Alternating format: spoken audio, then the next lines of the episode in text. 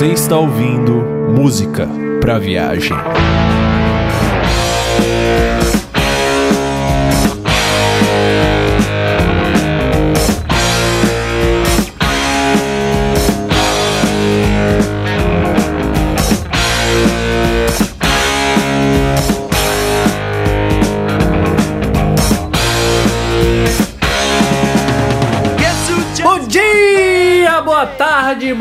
20 habitantes do planeta Terra e amante da mais incrível de todas as artes, a música. Eu sou o Eric Adam do canal Music Soul e esse é mais um episódio do podcast Música para Viagem. Hoje vamos ter um episódio mais do que especial, porque estamos recebendo em nossa mesa virtual hoje algumas das pessoas que foram talvez as maiores inspirações para o trabalho que hoje produzimos aqui na internet. Vamos começar então as nossas apresentações pelos nossos queridíssimos convidados, né? Iniciando pelo cara que certamente foi a primeira voz que eu ouvi na podosfera brasileira que falava especificamente sobre música e que muito me inspirou. Com vocês, o Henrique Machado, do famigerado podcast Troca o Disco. Pô, não tava esperando que era eu, cara. Eu fiquei assim, sei lá. né? mas, pô, Não, mas eu acho que não foi você, não, cara. É, então. foi o João. Pode crer, porque é ele que apresenta que é o programa. podcast. Não, mas, cara, sabe, sabe o que que é? É porque eu me lembro que quando eu comecei a ouvir, vocês fazem aquela, aquela conversazinha antes do, do, Ah, do, sim. do João Ah, e tal. verdade. Não chega já falando, é, fazendo a apresentação dele. Vocês têm aquela, aquela conversinha e tal, entendeu? Então foi sua voz que eu ouvi, cara. Pô, muito obrigado aí, cara, pelas palavras e pelo convite também. Estamos aí, né? Falar de música é o que a gente mais gosta de fazer, eu acho, cara. E é sempre um prazer estar gravando podcast, cara. Pô, você é doido, bem-vindo, cara. e seguindo aqui com as nossas apresentações, temos nosso grande amigo, aquele que virou um amigo pessoal, realmente, assim, meu, né? E também uma inspiração para esse podcast, o queridíssimo Léo Oliveira, do Fermata Podcast. Olá, pessoas. Poxa, cara, eu fico grato de saber que eu, certa forma, ajudei a, a compor o que esse podcast é hoje. Por sinal, tá melhor que a gente. Tá foda pra caralho, cara, o Música pra Viagem. Mas obrigado pelo convite, gente. Vai ser um prazer gravar esse episódio com vocês. É isso aí, vai ser muito bacana. E como também de praxe, né? Como sempre aqui, contamos também com a participação aqui dos meus companheiros de podcast, a começar pelo Vitor Camilo do canal O Que É Música e da Ilhos Produção Musical. Saudações ouvintes, estamos de volta. Acho que provavelmente esse é o primeiro MPV completo que vocês estão ouvindo em 2018. Tô muito feliz de estar de volta e já com o pé na porta, assim, com convidados excelentes. E acho que isso é uma, uma projeção para o que vai ser esse podcast ao longo desse ano. Vamos ter muitos convidados, muitos assuntos bacanas. E tô, assim como toda a nossa equipe, tô muito feliz de estar de volta com vocês. É isso aí, de fato, hoje já começou pra mostrar que o ano vai ser foda. Temos também aqui do lado a linda da Jéssica Capellini do canal de Fone de Ouvido. Oi, gente. Eu devo dizer que eu ainda tô com um pouco de vergonha de ter gente famosa no nosso podcast. E pra fechar aqui a nossa mesa virtual, a belíssima da Dude Sparrow do canal Red Behavior. Oi, pessoal. Muito feliz de estar aqui também. Eu hoje tô meio quietinha, mas estou muito ansiosa pra esse episódio e pros próximos que virão esse ano. A gente tá planejando muita coisa legal, convidados e outras novidades bem interessantes aqui pro podcast. É isso aí, vai ser muito massa e vamos começar, né? Que hoje nós estamos cheios de convidados e vamos falar sobre um tema muito legal. Nós vamos conversar sobre as nossas dores, as nossas emoções, as decepções e as alegrias de se criar conteúdo musical no Brasil. Mas antes de irmos para o nosso assunto, vamos para a nossa leitura de comentários e a gente já volta.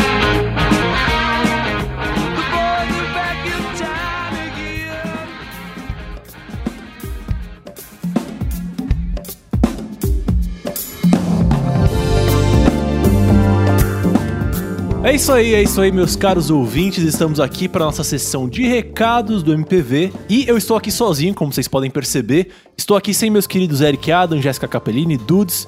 Estou aqui sozinho para já implementar algumas mudanças na nossa política de comentários pro MPV pro ano de 2018. O fato é que a partir de agora nós não vamos ter mais comentários no corpo dos programas do MPV. Ou seja, todos os MPVs que saírem numerados não vão ter comentários no corpo deles, como acontecia até o final do ano passado, até o final de 2017. Mas calma, caro ouvinte, que a gente não vai deixar de interagir com você ou de ler os comentários que vocês deixam pra gente com tanto carinho, com tanto afinco no musicapraviagem.com ou no e-mail musicapviagem@gmail.com. O fato é que a partir de agora a gente vai ter todo mês, a cada dois programas, a gente vai ter um programa separado só para leitura de comentários, dedicado inteiramente à interação com vocês. E aí você me pergunta, por que que a gente vai fazer isso? Bom, a questão é que a gente pensou bastante, desde o ano passado a gente vem pensando bastante se a nossa política anterior de comentários era realmente o ideal, era realmente o melhor.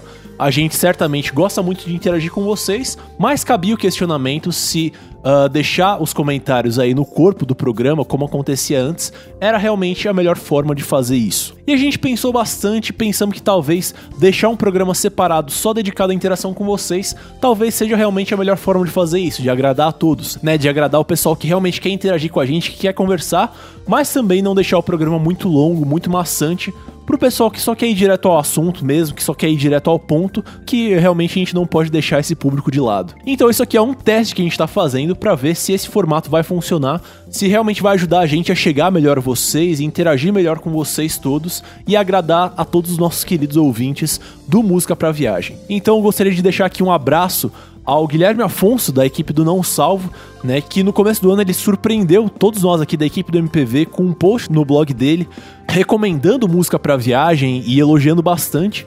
E uma das críticas construtivas que ele fez nesse post dele dizia respeito justamente a essa questão dos comentários no corpo do programa. Isso acendeu a chama do questionamento aqui dentro da nossa equipe e, portanto, a gente decidiu fazer esse teste Vamos por hora deixar a leitura de comentários nesse programa separado que vai sair uma vez por mês. E no programa principal a gente vai ficar só com o assunto principal e com esses recadinhos bem diretos para vocês. Vamos deixar a coisa mais enxuta, mais direto ao ponto e acho que a gente vai agradar mais pessoas.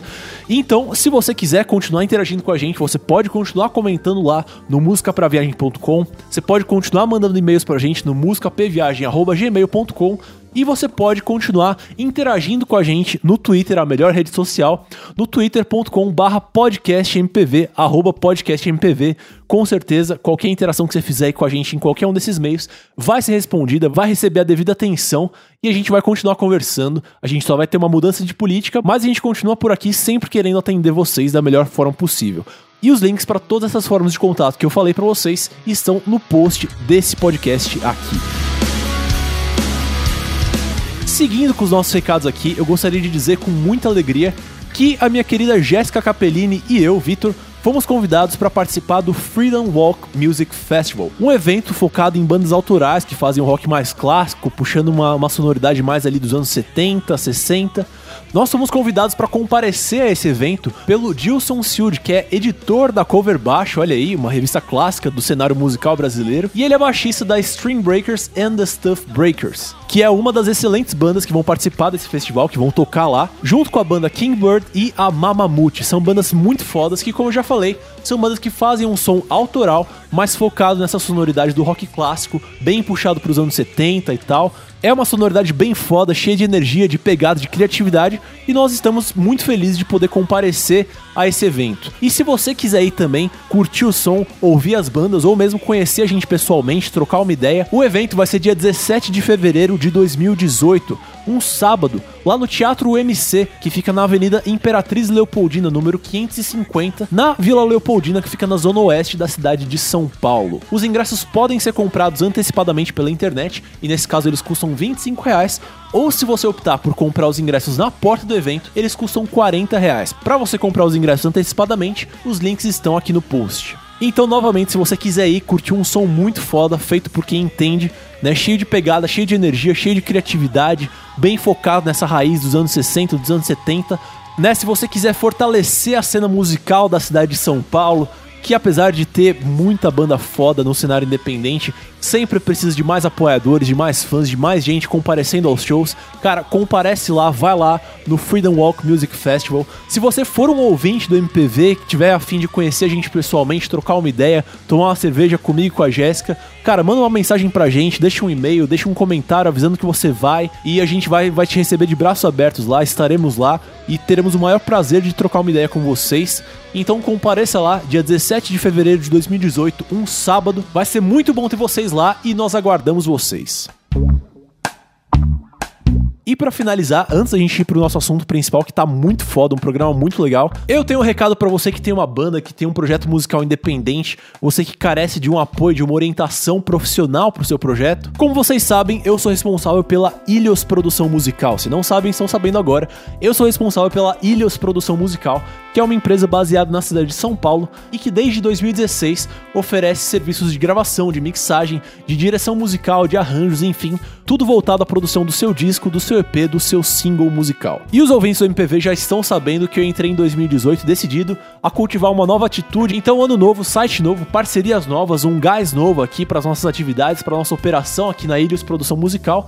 E nesse balaio a gente vai oferecer também serviços novos para você que tem uma banda, que tem um projeto musical e que quer ver o seu projeto evoluir. E entre esses serviços novos, eu gostaria de falar para vocês a respeito do nosso serviço consultoria e planejamento de produção. E aí você vira para mim e você fala: "Mas que diabo é isso, Victor?". Bom, pessoal, o fato é que no meu trabalho com bandas, com artistas independentes, eu percebi que tem muita gente muito talentosa que manda muito bem no play, na composição, nos arranjos, mas eu percebo que muita gente, muitos artistas ainda acabam deixando muito a desejar na parte da organização de seus projetos. E isso vai desde a parte musical, né, envolvendo de fato repertório, arranjos, que músicos eu vou chamar, que músicos eu não vou chamar, como que eu vou gravar o meu projeto, onde que é o melhor lugar para gravar o tipo de som que eu tô querendo gravar, passando até por orçamento, por cronograma, por divulgação, por todos os trâmites burocráticos, como é que eu faço para registrar minha música, como é que eu faço para cadastrar minha música de uma forma que eu consiga receber por ela, como é que eu faço para encaminhar minha música para ela ser publicada no Spotify, né? Será que pro tipo de som que eu tô fazendo vale a pena eu publicar no Spotify ou será que é melhor distribuir ela por meios gratuitos, enfim. Esse tipo de questionamento cabe muito e eu vejo que tem muitos artistas, como eu falei, muito bons do ponto de vista artístico, mas que acabam deixando a desejar nesse tipo de questionamento e com isso todo o potencial artístico que ele tem acaba não sendo realizado na sua totalidade. E foi pensando nisso que eu resolvi criar aqui na Ilhas Produção Musical o serviço de consultoria e planejamento. É um serviço totalmente online, ou seja, ele está disponível para você onde quer que você esteja em que eu vou pegar e eu vou fazer um estudo de caso individual do seu projeto. Eu vou querer saber tudo a respeito do seu projeto, desde integrantes, tipo de som que você faz, qual que é o público-alvo, se você toca na noite, se você não toca, como que você quer gravar, por que que você quer gravar, e a partir disso a gente vai traçar um planejamento dedicado ao seu som. Isso vai passar por um planejamento de cronograma, de orçamento, quando que é melhor lançar suas músicas, ou seja, eu vou traçar um planejamento, vou ajudar a organizar as suas ideias e vou mostrar o caminho das pedras para você conseguir levar o seu projeto musical mais adiante e de fato realizar mais a fundo o seu potencial artístico.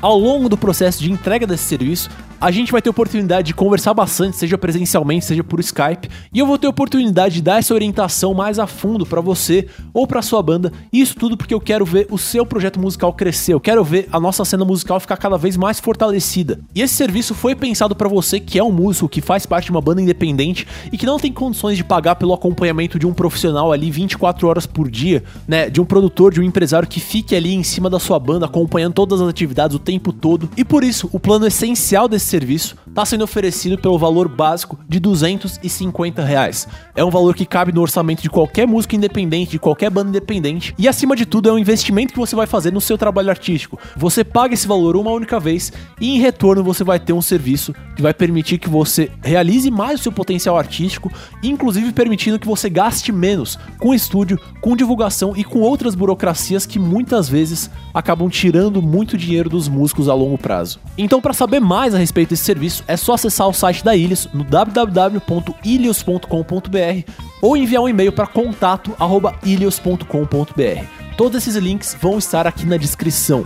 Então é isso aí, pessoal. Os recados desse MPV ficam por aqui e eu espero que vocês curtam o nosso programa, que tá muito foda, tá muito legal. Eu tenho certeza que vocês vão gostar. E é isso aí. Eu fico por aqui e você fica com música pra viagem número 11. Valeu!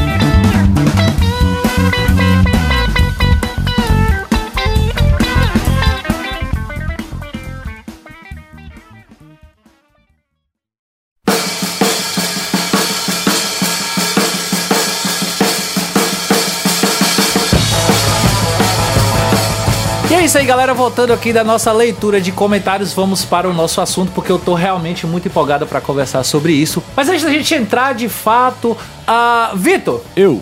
Fala pra gente aí sobre o que, a gente vai falar hoje. Bom, a ideia aqui desse podcast é já que assim, ah, o pessoal que acompanha o Música pra Viagem sabe que, tal qual o Capitão Planeta, o nosso histórico Capitão Planeta, o podcast Música pra Viagem, apesar de ser um podcast, ele surgiu pela união dos poderes de diversos canais ah, sobre música no YouTube, né? Então, eu tenho o canal que é música, o Eric e a, e a Júlia, que apesar de estar sumida, ela faz parte do projeto, eles têm o canal Music Soul, a Dudes tem o canal Red Behavior, a Jéssica tem o canal de fone de ouvido. Então a gente, cada um de nós ah, produzia conteúdo sobre música independentemente, né? Cada um com a Eu sua costumo dizer que vertente. são os Power Rangers do, do podcast aí.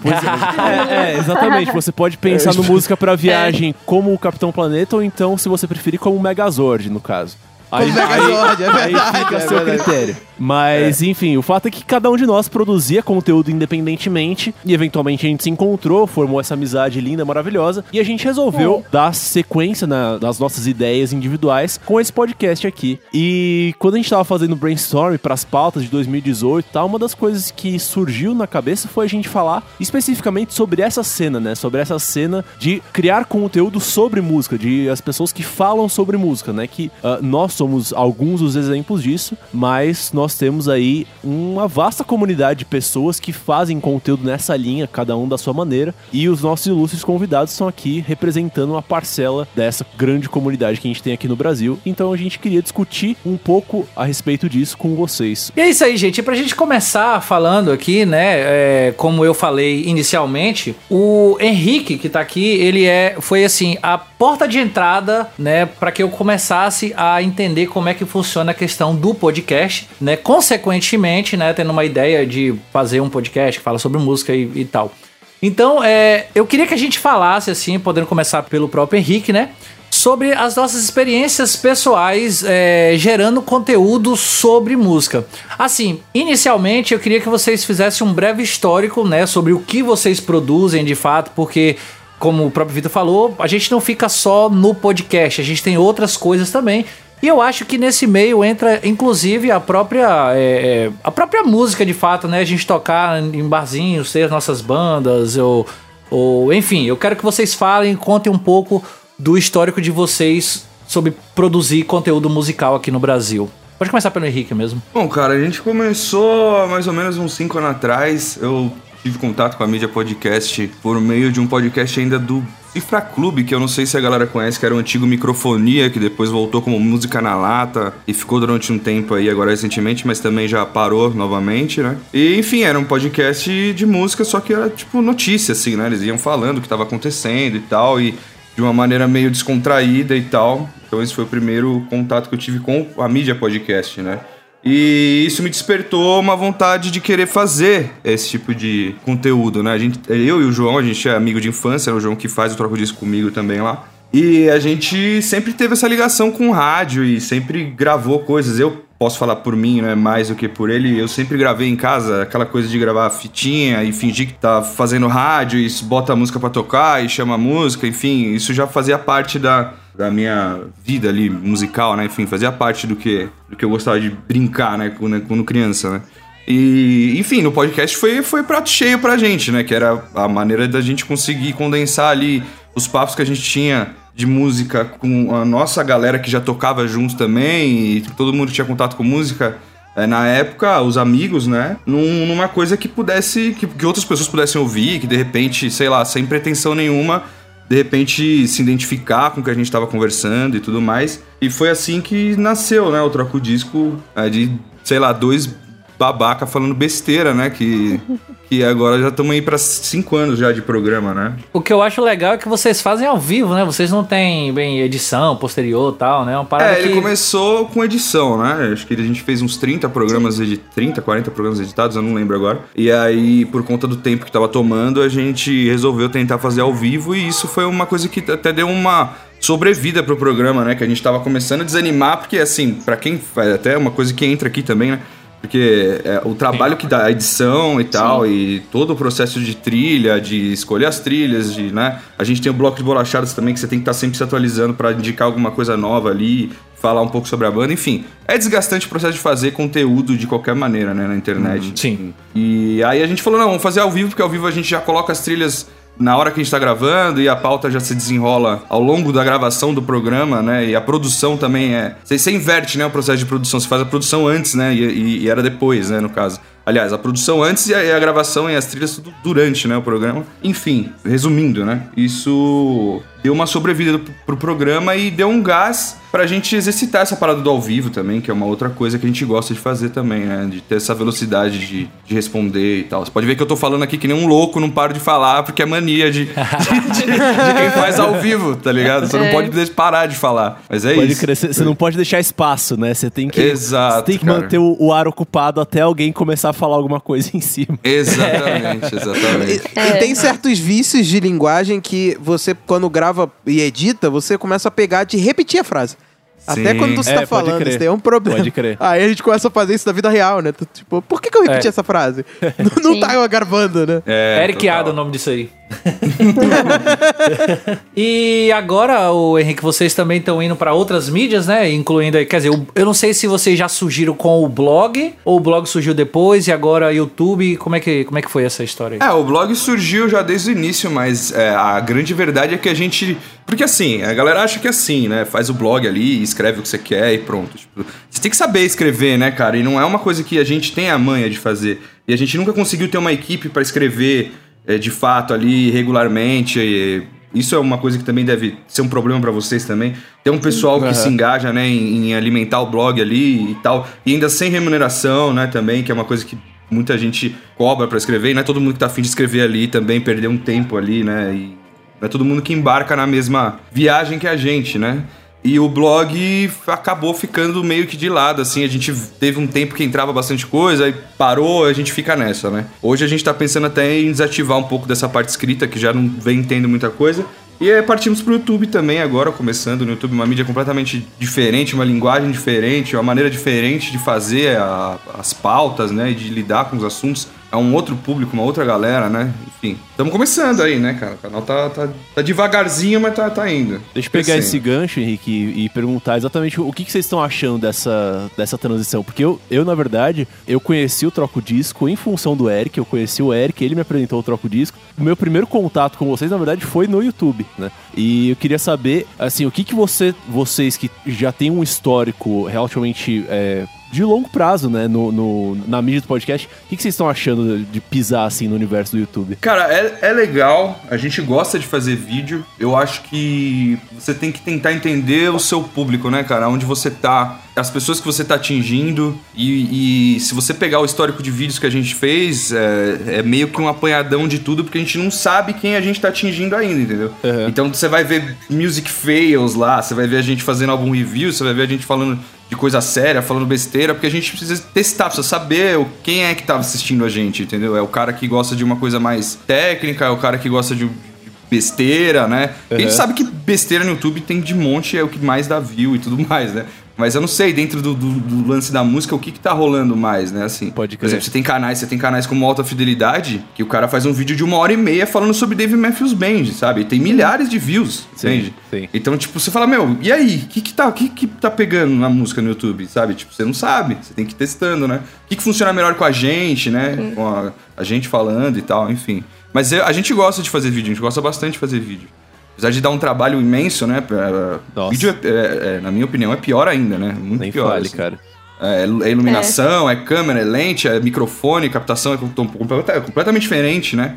Enfim. É, curioso, tipo, eu perguntei isso porque tipo, tem um cara que eu acompanho muito, acho que todo mundo aqui deve conhecer, o Jurandir Filho, né, que o principal projeto dele é o Rapadura Cast e ele depois fez o Canal 42 e o 99 Vidas, né? Mas o principal projeto dele é o Rapadura Cast sobre cinema e desde o ano passado que o Rapadura tá investindo mais pesado, assim, nessa questão de YouTube e tal. E assim, Rapadura Cast é um dos, é um dos podcasts mais tradicionais, mais antigos, né, da, da podosfera brasileira e tal. Os caras têm, acho que, sei lá, 300, 400 é, mil downloads por episódio. É é um- são, são números, assim, bem... Bastante bem, expressivos, É, né? bem expressivos. E é muito engraçado você ouvir o, o Jurandir falar a respeito dessa transição dele pro YouTube, porque, tipo, ele fala assim, cara, beleza, o Rapadura tem um nome e tal, então a gente pisa no YouTube e a coisa não é, assim, 100% do zero, mas ele fala, assim, sobre as dificuldades de você ter que pegar e falar com outro público, assim, porque não necessariamente ele pegou, ele conseguiu é, converter o público dele de podcast pro universo do YouTube, né? E eu acho muito interessante você ficar pensando nessa, nessa questão, assim, de serem, não só as plataformas são diferentes, mas as pessoas que estão ali pra consumir são completamente diferentes entre si, né? Completamente diferentes, cara. É terreno novo, cara. É como é, é, é você começar de novo. Tanto que a gente relutou, a gente queria fazer o YouTube há muito tempo atrás já, né? E a gente ficava, meu, puta, mas e aí? É porque é começar do zero praticamente, sabe? Uhum. Tipo, é, é isso, né, cara? Não tem o que fazer. É, são, são pessoas diferentes, a faixa etária é diferente, sabe? Pode crer. É, não é todo mundo que consegue assistir um vídeo no trabalho. Um podcast é mais fácil da, da pessoa ouvir ali no trabalho com fone de ouvido, sei lá, no, no caminho pro trabalho, o cara põe ali, o vídeo já não é assim, existe uma barreira, né? Então, é, é outra galera. É praticamente começar do zero mesmo. Pode crer. Já desanimando todo mundo, né? Aquele silêncio. aquela coisa triste, a pessoa tá triste. Uns- Nossa, os caras volta começam a sair da triste, sala, né? Então, gente, desculpa, tem que fazer outra coisa. Por que, que eu tô fazendo essa droga de conteúdo pra internet, né? Maldição. Só pra, pra pegar esse gancho, isso aqui é um cast de despedida, tá? Depois disso aqui, ninguém mais aqui vai fazer conteúdo nenhum. É, o troco disco não voltou ainda. Eu não sei se vai voltar. E vai voltar. Nossa, cara. Até, até o fim desse cast a gente vai descobrir. Aproveita aí, Léo, o, a abertura aí e entre, vá. Fale sobre sua experiência um pouco aí com o Fermata. Cara, eu comecei. Eu via muitos podcasts e tal, e daí eu fui pesquisar pra ver se eu achava alguma coisa de música. E daí, ouvindo o Radiofobia, eu conheci o Troco Disco. Né, um episódio que eles fizeram lá. E quando eu parei pra ouvir, cara, eu ouvi vários episódios e eu fiquei já fã, assim. E eu vi um episódio que eu sempre falo que é o meu favorito deles, que é o episódio sobre os subgêneros do jazz, né? Que eles falaram e tal. Esse episódio é maravilhoso e tal. E quando eu ouvi, eu falei, cara, eu tenho que fazer um negócio desse também, sabe? Eu consigo fazer. Daí eu fui ouvindo alguns outros podcasts que não eram exatamente sobre música, mas eles falavam sobre música em alguns episódios. Daí eles fizeram sobre o One Hit Wonder. Eu falei, porra, seria legal ter um podcast só disso, sabe? Falando sobre música e tal. E daí foi o que me fez surgir com o Fermata, né? Começar e criar ele. Que na ideia, como a gente tava falando aqui no início, era ter 45 minutos de episódio no início, mas daí vai aumentando, vai aumentando, e a gente quer falar mais, e daí começa a falar de uma banda. Você, você fala, só hoje, só hoje eu vou deixar passar cinco minutos, né? Né? Quando Só você vê, hoje. você tá fazendo um programa de duas horas e meia. Aí quando vê, tá Exato. ali, tá ali querendo brigar com chorume pra ver quem é que tem leitura de comentários maior, e por aí vai, né? É, cara, a gente. É, é uma briga saudável. É uma briga saudável. Mas daí foi assim que eu entrei, né? Tipo, eu queria falar já sobre música. Eu conheci a, a Thay, que faz o Fermata lá comigo. E daí ela falou: vamos fazer isso, vamos arranjar um jeito. E a gente começou a correr atrás e, e fez o nosso primeiro episódio. E, cara, foi muito legal. Assim, eu já tive várias experiências de. Experiências que a gente tem com ouvintes, né? Que, de trocar ideia com ouvintes, de galera que a gente conhece, porque ouviu o nosso podcast e começa a trocar ideia com o cara. Aí muita, muita troca, né? de- da galera apresentando coisa pra gente e a gente apresentando coisa pra galera, sacou? Eu acho que uma das experiências mais legais que eu tenho é eu, por exemplo, ver que na internet um cara se tornou muito fã da banda porque foi lá e ouviu um Fermata e ouviu que era uma indicação minha e eu tá ouvindo aquilo, sabe? Isso aí é, um- é Pode muito crer. gratificante, Pode sabe? crer. Isso é muito maneiro. Eu meio que me relaciono bastante com, com essa ideia de vocês que vocês colocaram aí, né? De você, pô, você vê algum, algum trabalho de uma outra pessoa e você fala assim, pô, eu também posso fazer isso, eu também posso produzir algo desse tipo. O que Henrique falou, eu, eu fazia muito também quando eu era, quando era mais novo, quando era guri, né? E, ou seja, muito tempo atrás. Enfim. Gravar, gravar fitas de, sei lá, de programa de rádio ao vivo. E aí, pô, eu passava o dia inteiro esperando alguma música específica tocar com a música lá pausada, né? A, fita, a, fita, a fitinha lá pausada pra quando a música tocasse na, na rádio AM, eu ir lá e soltar e botar pra gravar e depois brincar com os meus bonecos como se fosse um trio elétrico e eu tivesse organizando ali em cima, eu fosse DJ daquela porra toda ali. E o que eu vejo hoje é que poder produzir né, esse tipo de conteúdo que, que eu produzo é, é uma. é uma realização mesmo de, de infância, assim. Mas, como o Henrique falou, é um trabalho desgraçado que, sabe, o retorno é bem difícil, né? pra gente imaginar que tem ou que vai ter ou algo desse tipo assim. Acaba às vezes até cansando, né, por assim dizer. E essa paixão por falar sobre música, óbvio que na vida eu tinha costume de falar sobre isso que eu gosto de música, sempre gostei, mas pensar em gravar isso e ouvir isso, tipo, eu nunca fui muito de ouvir rádios, eu não ouvia tanto. Então, eu ouvia o que meu pai ouvia, mas eu não parava por mim mesmo para ouvir, sabe? Então, essa paixão mesmo ela foi surgindo conforme eu fazia, sabe? Eu conhecia a mídia podcast, eu já eu já fazia outros podcasts e daí quando eu pensei em falar sobre música foi onde eu me achei, sabe? Eu até faço parte do portal que é o Cultura Nerd Geek, que fala sobre coisas nerds e geeks, e cinema e essas coisas e tal. Era legal de gravar, mas, cara, começar a gravar sobre música foi o, o, que mudou a forma de eu ver a própria mídia, né? E, e, e de eu falar sobre aquilo. Quando você fala daquilo que você gosta mesmo, você fala de uma forma diferente, sabe? É, é bizarro. Então, é, Dudes, fala um pouco também sobre a sua, a sua experiência. Uma coisa, só antes de, de Dudes falar, uma coisa que eu acho bem interessante é que o Fermata é meio que parecido assim com música para viagem em termos de ter gente de tudo quanto é que é lugar, né? Gravando. A Thay mora em Curitiba. Verdade. O Léo mora no Rio. O Leandro mora em São Paulo. que consegue se reunir para poder gravar. Aí a gente aqui tipo, estados completamente distintos, assim, sim, né? É uma sim. parada bem legal. Sim. E Dudes, lá do Rio Grande do Sul, fala pra gente é aí, É verdade, uhum. É, não, na verdade, assim, ó, eu no YouTube, eu comecei na verdade, assim, eu criei o canal faz muito tempo e começou aquela coisa meio, ah, eu tenho um canal pra de vez em quando postar uns vídeos, mas aí acabou que não, não andou muito. Foi começar a andar mais no ano passado mesmo, no início do ano, quando eu comecei a postar vídeos com mais frequência. Eu já tinha o blog, faz quase 10 anos que eu tenho o blog Red Behavior, mas sempre foi sobre coisas que eu gostava no geral, assim. Ele começou a ser sobre música faz uns dois, três anos pra cá, tanto que ele tem esse nome, né, Red Behavior, que basicamente não tem nada a ver com música, mas nessas alturas eu já não consigo mais trocar, já me apeguei a esse nome. É, mas que eu tô só com música assim faz, faz pouco tempo, na verdade. Um pouco tempo de bagagem. Não precisa ser tão breve assim, faz uma semi-breve. É, né? Nossa, meu Deus, olha, olha a piada, cara. Desculpa, então, gente. Mas, mas, cara. Adoro. Vai entrar em nerdagem musical aqui. Eu vou dizer pra você que semi-breve ela vai ser mais curta do que uma breve. Exatamente. É verdade, é verdade. Jesus, a gente, a gente vai longe se a gente continuar nessa. Então é aproveita e seja o Vitor.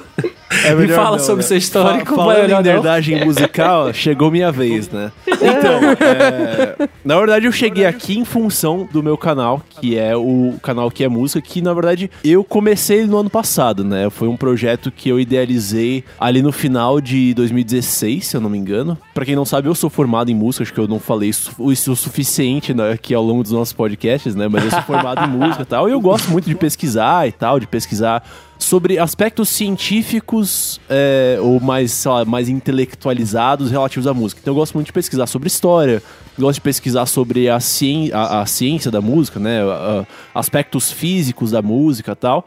E um belo dia me ocorreu que assim, tipo, eu, pô, eu tinha essa nerdagem toda e, tipo, eu gostaria de compartilhar isso com as pessoas, sabe? E eu me ocorreu que, assim, eu era muito fã, sempre fui muito fã, tipo, do Pirula, do Nerdologia, do pessoal que fala sobre ciência. Eu bati o olho e falei, cara, tá aí, eu, eu poderia participar dessa comunidade científica do YouTube, de divulgação científica, mas falando especificamente sobre música. Então é engraçado que uh, o meu início, assim, nesse, universo, na verdade foi mais mirando no pessoal da ciência, da divulgação científica, do que no pessoal da música mesmo, né? E aí no meio do caminho acabei conhecendo o Eric e tal, que eu saía, saía divulgando meus vídeos no. Eu, eu pegava, sa, saía no Twitter e eu procurava, assim, todo mundo que estava relacionado a canais de, de música ou de, de ciência, de divulgação científica, e eu saía dando follow em todo mundo, todo mundo que me seguia de volta ganhava ali uma bela DM no seu Twitter trocava uma ideia e tal. Tipo, consegui muitos seguidores pro meu canal dessa forma e consegui alguns bons amigos, entre eles essa, essa galera que tá aqui com a gente hoje. E aí disso aí a gente acabou se juntando tal para fazer o, o, podcast Música para Viagem.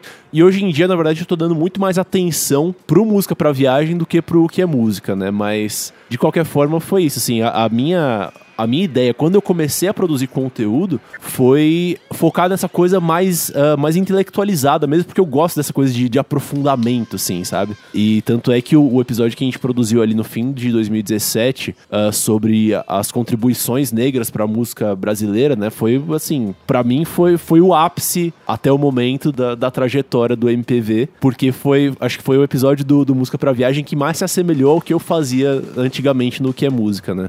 Então, é, eu tô nessa aí, nessa de querer fazer coisas bem aprofundadas assim, ou, ou então de mostrar para as pessoas um lado da música que talvez o pessoal leigo não, não conheça, né, não tenha acesso. É isso que é o meu, meu tesão assim de trabalhar com, com divulgação musical. Vitor foi bem stalker, gente, devo dizer. Eu fui, Rapaz, mas funcionou. Foi.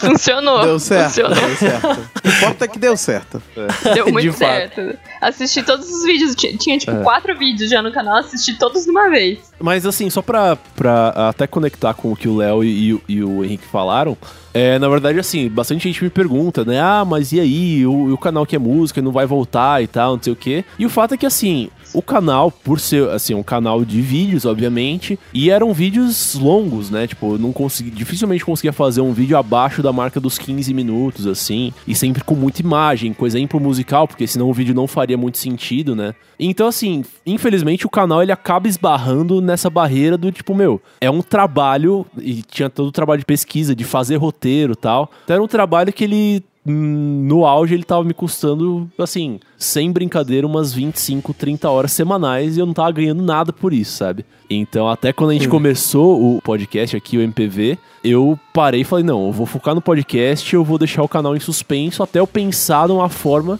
de reativar ele sem que isso sabe, custe a minha vida financeira.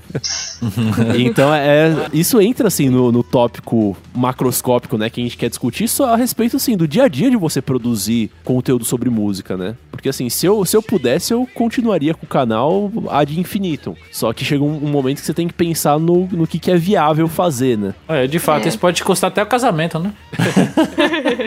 Jessicrinha, fala, fala um pouco sobre o de fone de ouvido pra gente. Bom, de fone de ouvido, na verdade, eu tava morando sozinha e comecei a falar, gente, tô com muito tempo útil à noite, vou fazer alguma coisa. tu estava morando sozinha e precisava conversar com alguém. Exato, eu, eu tinha uma câmera, né? Eu tinha uma câmera, ela olhou pra mim, eu olhei pra ela. Então, o pior é que não clima. era nem câmera. Eu falei, gente, eu gosto de falar do quê? Ok, gosto de falar de música. Vamos falar de música. E comecei a pesquisar. E nisso eu conheci o Troco Disco, conheci o podcast da Wiki Metal. E comecei a ouvir e falei, mano, adoraria fazer um podcast. Puta, adoro a mídia, ouço desde 2009. Ia ser muito legal. Isso foi Cara, em 2015. Essa aí é roots mesmo, hein? O ano do podcast, 2009. 2009 foi o ano do podcast, é. porque eu comecei a ouvir, claro, gente. Aí é, eu falei, porra, mas fazer um monólogo vai ser chato pra caralho de podcast, assim. Não vai ser legal, é, vai ficar chato pra mim fazer. Aí eu comecei a escrever, abri o blog e tal. Fui escrevendo. Deu uns dois meses, me deram ideia. Poxa, por que você não faz vídeo? Eu falei, nossa, gente, verdade. Eu não leio mais blog eu vejo vídeos no YouTube ou ouço eles como podcast ou ouço podcasts. Então a ideia foi fazer os vídeos num formato que as pessoas poderiam ouvir de plano de fundo como um podcast. E nisso o canal foi crescendo e essas pessoas muito lindas apareceram na minha vida e falaram: Ou oh, a gente faz um podcast. Ouve ele aqui. Eu, puta cara, que da hora, mais um podcast de música, que legal juntei para fazer um vídeo que não saiu até hoje, o roteiro tá parado à metade, sobre podcasts que falam de música. No meio do tal formato, no meio do troco disco, tudo, para falar, gente, eu ouço esses podcasts acho muito legal. E no meio dessa brincadeira, virei convidado e convidado, tô aqui hoje falando com vocês como integrante desse podcast, que é uma coisa que a Jéssica de 2015 ia ficar muito feliz de ter esses amigos aqui tudo falando de música. E eu acho que isso daí é um histórico que até no Fermata a gente tem também, né? De ouvinte que se tornou membro, né? Verdade, da é. Sim. Tem Leandro, né? Leandro, Leandro. Leandro, Nath também, entendeu? Como que é essa história, Léo? Conta pra gente. Ah, cara, o, o Leandro, hum, quando eu fiz o Podosfera Unida, que é um evento que eu organizei dois anos seguidos de alguns podcasts, tipo, vários podcasts se juntam nesse mesmo dia, pra, no dia do podcast, né, dia 21 de outubro, Uhum. pra gravar um episódio, só que sem ninguém daquele podcast em si. Um grande crossover gigante, sacou? Que a gente tava organizando. E daí, nisso, o Leandro conheceu o Fermato. E ele começou a ouvir e tal, e a gente, ele entrou no, no grupo, a gente começou a trocar ideia sobre música e tal. E nisso de trocar ideia sempre, sempre trocando ideia, e a Thay tava ficando enrolada com o tempo, tava meio que se enrolando de gravar, e às vezes ficava tudo pra eu fazer sozinho. E daí eu, trocando ideia com ele, eu, eu, eu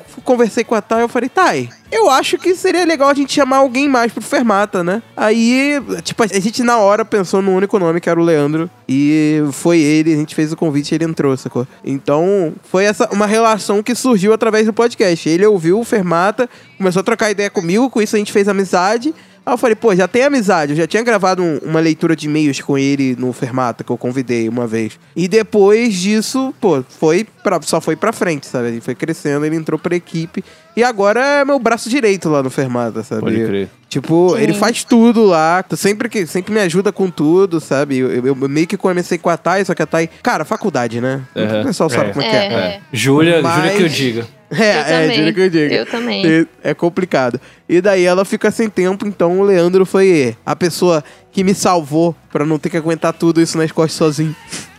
Saquei. Pode crer. E no, no Troco Disco tem o Bruno Iago, né, né, Henrique? Não sei se, se funcionou da mesma forma, como é que é? Não, na verdade o Bruniago, bicho. O Bruniago tinha banda cover de Green Day, cara, lá na escola, e a gente aloprava ele. e, aí, e aí acabou que passou o tempo e, e o cara tá tocando uma guitarra violenta, né? E, e estudou bastante música e melhorou o gosto. Não tô falando que Green Day é ruim, mas a banda dele, cover, era ruim demais do Green Day. John Mayer só, né, na veia. É, e, e- Mas é amigo também da mesma época ali do João e tal, ali da mesma, da mesma galera, né? Que tinha banda, que tocava e tal. E hoje ele toca com o João e grava com a gente também no, no Troco Disco, né? Participa lá direto. É, pô, é, é- é massa mesmo. Eu vejo que de vocês ali, ele é que eu tenho que tem o gosto mais parecido com o meu, assim.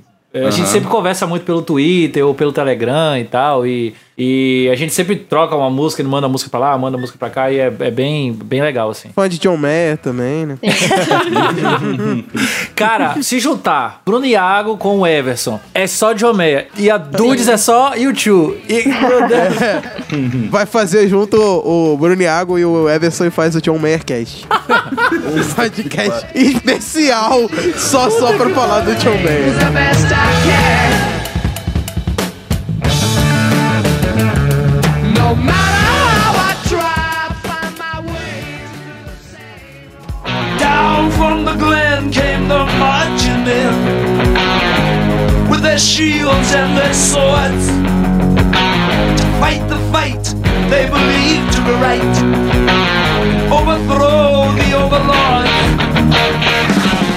Eu queria jogar aqui uma pergunta aqui na roda. Quais foram as maiores dificuldades que vocês encontraram, assim, pra iniciar? Eu digo assim, não, não só que tô falando da questão equipamento, nesse tipo de coisa não, mas nós produzimos conteúdo voltado para música e a gente sabe, como o próprio Henrique falou, que, pô, besterol tem a rodo e é bem fácil atingir o público.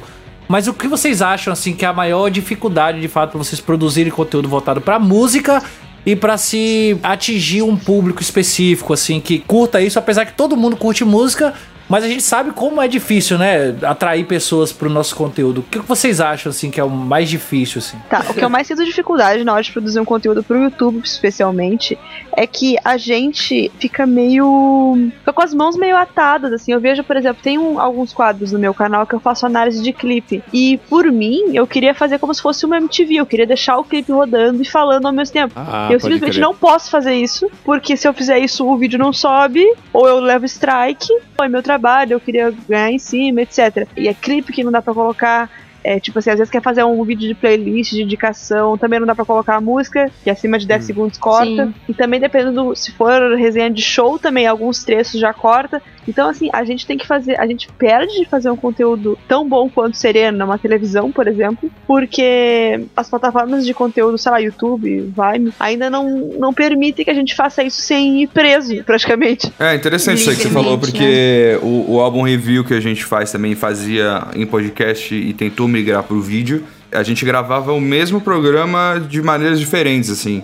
Ao mesmo tempo que a gente gravava ouvindo a música no podcast, a gente podia comentar o que a gente tava ouvindo, né? Que dá uma dinâmica completamente diferente. É muito mais legal pra gente e pra quem tá ouvindo também, né? No YouTube a gente não conseguia fazer isso, né? Então aí você tinha que ir no YouTube, sei lá, botar uma música aleatória que não tem nada a ver com o que você tá falando, ou não botar música nenhuma, e aí a galera, pô, mas tá sem música, você fala, não posso usar música, pô, é Sim. sabe? Tipo, e- é, tem- existe essa barreira, existe essa barreira no YouTube mesmo. Mas assim, até no próprio podcast também existe a barreira. Por exemplo, se você, pô, troca o disco no ano passado foi um dos 20 maiores podcasts do Brasil, né, em termos de downloads. Downloads. Mas se você utiliza música de terceiro, você não pode botar, por exemplo, no Spotify. É, a gente É. nunca vai entrar não no pode. Spotify, né? É. É. Ah, a grande vantagem do podcast é que ela é livre, entre aspas, né? Você hospeda lá o arquivo no seu site e, e sim. Então, mas supostamente o que a gente faz, assim, de colocar a música e tal, a gente não deveria fazer, né? É porque Não, tá errado, É porque, é porque qualquer não, momento o ECAD pode olhar pra gente, apontar e falar, ó, É paga. porque não existe sacou? uma fiscalização, então a gente acaba passando incólume. É. É Mas que o isso. iTunes ele não se responsabiliza por nada disso, né? Ele só Uhum. espelha o seu feed e um abraço. E calhou de o iTunes ser a maior. Calhou, né? Não é lógico que não calhou. Mas enfim, o iTunes é a maior, maior centralizador de podcasts, acho, hoje em dia. E eles não estão nem aí pra essa questão de direitos, né? Então é isso que Pode crer. faz o podcast ainda ser um, um lugar que você consegue fazer isso e ser ouvido, né? Pode Tanto crer. quando o Spotify veio, foi a primeira coisa que a gente falou: meu, se o. É muito difícil isso acontecer. Porque o Spotify, né? Enfim, é um, é um nicho ali, né? De música e tal. E podcast não fala só, de- só sobre música e não é todo mundo que ia baixar o Spotify pra ouvir. Mas se de repente o Spotify se tornasse o maior centralizador de podcast, pelo menos aqui no Brasil, a gente ia ter que mudar muita coisa, né? Pra poder estar no meio dessa galera, né? E não foi o que É aconteceu. verdade. É. Tanto que os podcasts que estão lá hoje, normalmente eles utilizam de Creative Commons, né? Que são músicas liberadas que você pode usar com. deixando o devido direito, de certa forma, né? Se eu não me engano, o Braincast tomou, um- tomou uma pancada do SoundCloud há um tempo atrás. Eu, eu até lembro que alguns episódios deles foram Ah, é deletados até, e aí eles, depois disso, eles começaram a usar músicas que não tinham copyright, né? Mas eles tomaram uma paulada do SoundCloud, sim. Mas é que tá, né? Tipo, é diferente. Tipo, a gente, sei lá, você pega um podcast que fala sobre variedades, fala- fala sobre cinema, fala sobre assuntos da vida, comportamento. Não vai tal. influenciar tanto, é, né? o cara pode É. colocar ali uma trilha branca, uma trilha que, tipo, ele sabe que não, não vai dar chabu, né? Cara, a gente, se a gente não colocar exemplo musical nos nossos podcasts, o negócio não faz sentido, né? A gente precisa disso. Sim. Recentemente eu fiz uma cirurgia, aí o tempo que eu tava fora eu tinha um episódio gravado, um amigo meu que é editor e sempre me ajudou com podcast e tal, que é o Senhor A, um abraço pra ele se estiver ouvindo isso aqui, ele falou que editava um episódio pra mim. E daí ele sempre editou podcast, editou vários e tal. E quando ele passou pra editar o Fermata, ele ficou maluco pela quantidade de música que a gente tinha que ir colocando no episódio, sabe? Baixando e colocando. Nossa, isso daí, é- ele, ele falou, cara, nunca mais quero editar isso da minha vida, assim. Porque pode dá muito trabalho, dá muito trabalho. Tem que colocar muita música e as músicas têm que fazer muito sentido com o que tá sendo falado, né? Tem toda uma Sim. questão de timing, assim, que é, cara, é complicado, assim. E não, e, e só complementando aí, aproveitando que a gente tá falando disso, e eu acho que eu já falei isso em algum podcast lá, ou não sei, em algum podcast que eu gravei por aí. Que o ECAD também não facilita, sabe, assim, pra gente, entende? Tipo, é, é, é um, é um valor absurdo, sabe, assim, que, tipo, é, é cobrado. Eu já cheguei aí atrás disso e tem as unidades Teve lá uma de época que direito vocês estavam autoral. fazendo, né, uma unidade que era, era baratinho na época. Eu lembro que vocês falaram isso no episódio. É, do e, Troco Disco. enfim, era 50 e é, pouco, é um absurdo, parada. assim, cara. Tipo, não tem como você, um produtor de conteúdo independente, que não tá monetizando a parada, é, que não tá ganhando dinheiro com isso, é, de repente pagar lá, sei lá, 300, 400 reais por mês pra poder usar música, sabe? Tipo, sem Caralho. ter nada dentro. Ninguém vai fazer isso, sabe? Pode assim, o... E eu, eu sei lá, se, se existisse um plano ali, um, sei lá, podcaster pack lá, sei lá, mano, sabe? Assim, tipo, Sim, sim, um sim. valor, um valor justo, sabe? Tipo, pra mídia, pra quantidade de downloads, pra, pra quantidade de. Se você tá anunciando ou não no seu podcast, sei lá, sabe? Tipo, ter um. um Eu entraria com certeza, cara, sem problema nenhum. Eu- Claro. Eu, não sou contra o negócio dos direitos autorais, não, sabe? É. Tipo, não é isso. É que não, não existe um, um- um meio termo, assim, pra gente, sabe? Não existe isso, cara. Não existe uma conversa da parte deles, né? Não, não, não. E é engraçado, assim, como parece que é. Como é diferente, né? Se a gente for comparar, mal comparando com outras áreas, né, de conteúdo. Eu vejo assim, assim, dando um exemplo, eu tenho um brother meu que é muito amigo de um, de um grande youtuber de, de games, de mais especificamente The Sims do YouTube. E um dia eu conversando com ele, eu falei assim, tá, como é que ele faz isso? Tipo, eu- não tem direito autoral em cima, não Foi eu que perguntei pra os- você. é, e aí ele falou assim, tá, mas como é que ele fica em cima? Aí eu fui perguntar pra ele, ele falou assim, cara, a EA Games dá maior força pra ele. Porque realmente, o, o canal que eu, a que eu me refiro é aquela HAL TV, não sei se vocês conhecem. Uhum, Que ele faz, ele conheço. faz novelas com The Sims. Tipo, ele pega Sim, os, é os jogos e ele redubla e, e tal. E aí eu falei, sabe como é que ele pega um negócio, ele coloca um conteúdo, tipo, polêmico em cima, sabe? Tipo, piadas, assim, sei lá. E, e o que, que a, a EA Games faz? Aí ele disse assim, nossa, eles dão a maior força. Eles, eles pilham a porque quanto mais eles divulgam, mais as pessoas querem jogar e fazer igual e tal. E com o nosso mercado é tão difícil, né? A gente tem que pedir, pelo amor de Deus, pra divulgar o negócio deles. É que nesse caso existe uma diferença sutil, assim, e ao mesmo tempo não é. Porque a EA não vende música, né? Ela não vende. Ela vende game, né? Então, tipo assim, não é, não é. No fim, não é o produto deles, né, que tá sendo utilizado. E no caso da música é, né? Então existe essa diferença.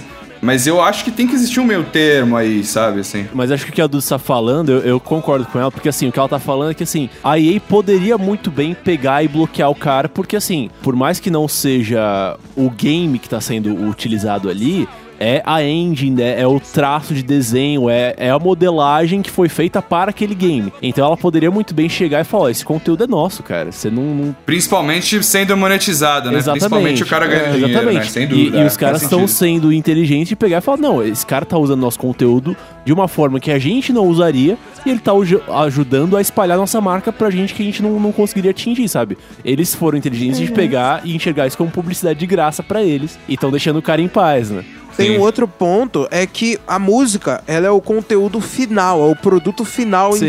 sim, sim, sim. E a pessoa tá ouvindo o produto final naquilo. Agora já o jogo não, você tá vendo como é que é o jogo, mas você não tá tendo a experiência final daquilo que é o jogar, entendeu? Uhum. É mais ou menos, mais ou menos. Porque assim, por exemplo, quando a gente utiliza a música aqui no podcast ou nos vídeos, principalmente nos vídeos, quando eu faço é, clip review, por exemplo, Não toca ela toda, não né? toca toda, toca É. trecho. E assim, se eu vejo um vídeo ou ouço um podcast que toca um trecho da música, eu fico maluco pra poder ouvir o resto da música. Pra poder Sim. ouvir a música inteira. Então, sabe, eu vou lá, eu ouço no, no Spotify, eu ouço no YouTube e acaba levando o, o artista a ganhar dinheiro também, sabe? Acaba divulgando o trabalho. E, e Eric, acho que eu não, não tenho certeza de como que isso funciona no Fermata e no Troco Disco. Acho que é até legal vocês falarem. Mas eu aqui, como editor do MPV, eu tenho uma política de assim, eu nunca deixo nenhuma música no ar sozinha por mais de um minuto, né? Então, por exemplo, quando eu vou fazer uma transição que eu quero enfatizar muito a música, e aí normalmente são trechos em que a gente tá falando sobre a música que vai ser tocada, então a gente tá, de certa forma, entre aspas, divulgando aquilo.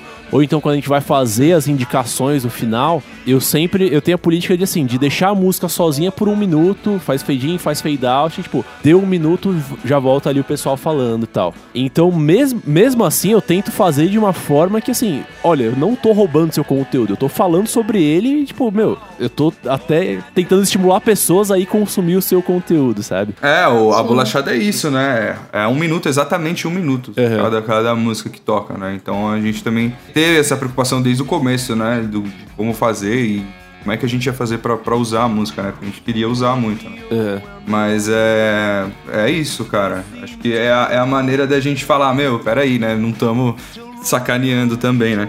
E sei lá, cara, eu acho que. Eu acho que a gente. Sei lá, o Léo tá entrando agora, né? O, radio, o Radiofobia, o Maestro Billy tá passando o bastão pra ele da B-Pod, né? E talvez esse ano, de repente, ele movimente alguma coisa nesse sentido. Não sei, não conversei com ele a respeito disso também, mas com certeza ele tem também essa preocupação. Então, sei lá, pode ser que alguma coisa mude aí. Pode crer. Espero que pra melhor. Prosseguindo aqui, né, gente? Chegando a, a uma coisa que o Henrique começou a falar inicialmente, mas a gente não se aprofundou sobre isso. Até quanto vale a pena pra gente, assim, produzir esse tipo de conteúdo em termos de questão financeira mesmo?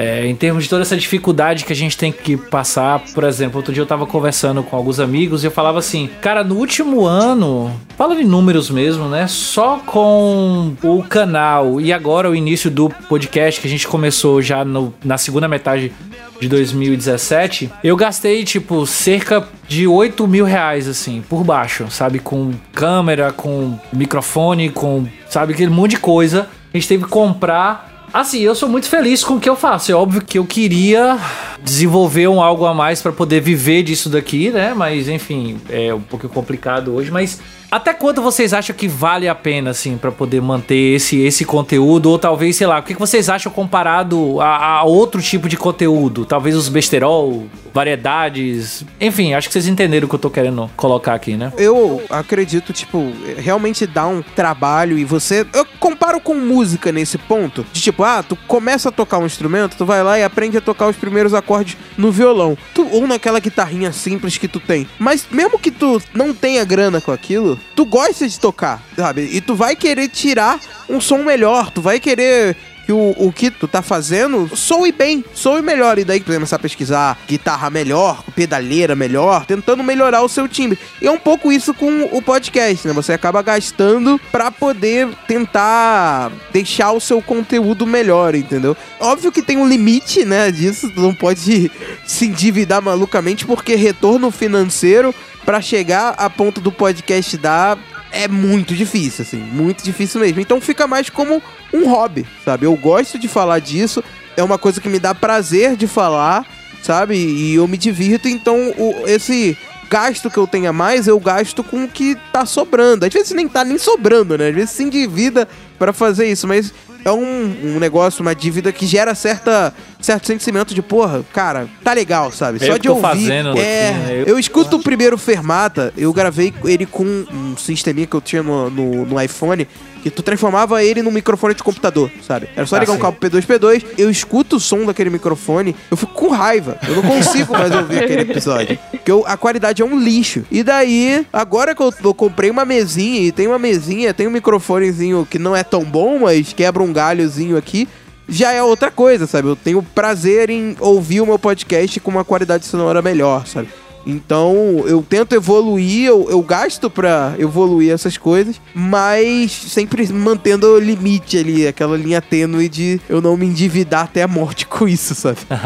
É engraçado, eu já vejo um pouquinho diferente, assim, porque na minha vida, assim, eu, eu integro muito essas coisas, tanto o projeto do canal quanto agora o projeto podcast. Eu tento integrar e, assim, mesmo sem tentar, acaba fatalmente sendo integrado com a minha vida profissional, né? Eu sou produtor musical, eu trabalho com áudio, com música todo dia o dia todo, né? Então, fatalmente, pra mim, essas atividades elas acabam é, surgindo meio que como ramificações do meu trabalho principal, sabe? Então, pra mim agora eu tô num momento de assim, de tentar integrar mesmo e de realmente assim, por exemplo, tornar o MPV parte da minha vida profissional. Então, assim, o que eu posso fazer pro MPV alimentar a minha carreira como produtor e vice-versa, minha carreira como produtor alimentar a trajetória do podcast, né? E a mesma coisa eu tô pensando isso com relação ao canal, né? Eu pretendo voltar com ele, mas eu só quero eu só vou voltar com ele no momento que eu sentir que eu tenho um formato na mão que vai ajudar a minha trajetória profissional e não atrapalhar, sabe? Mas é, acho que isso é muito pessoal de cada um, né? Tipo, eu tenho condição de fazer essa integração porque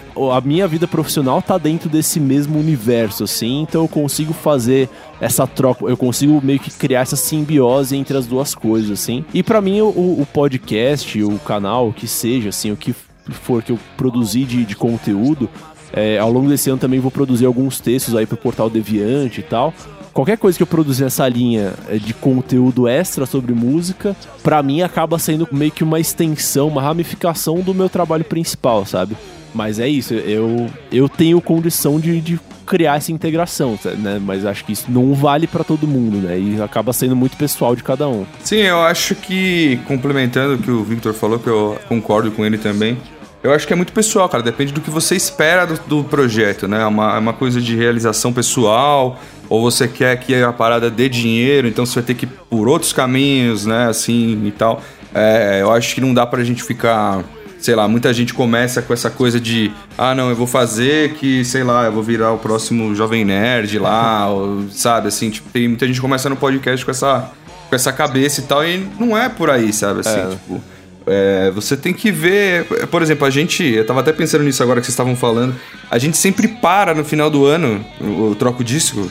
Porque a gente quer parar, porque os ouvintes já sabem que a gente sempre parou, desde o primeiro ano a gente para, entendeu? Então, tipo, a gente sempre para. E aí o João até me perguntou se já falou, pô, e aí, como é que tá, né? Porque a gente tá sem gravar faz um tempo, né?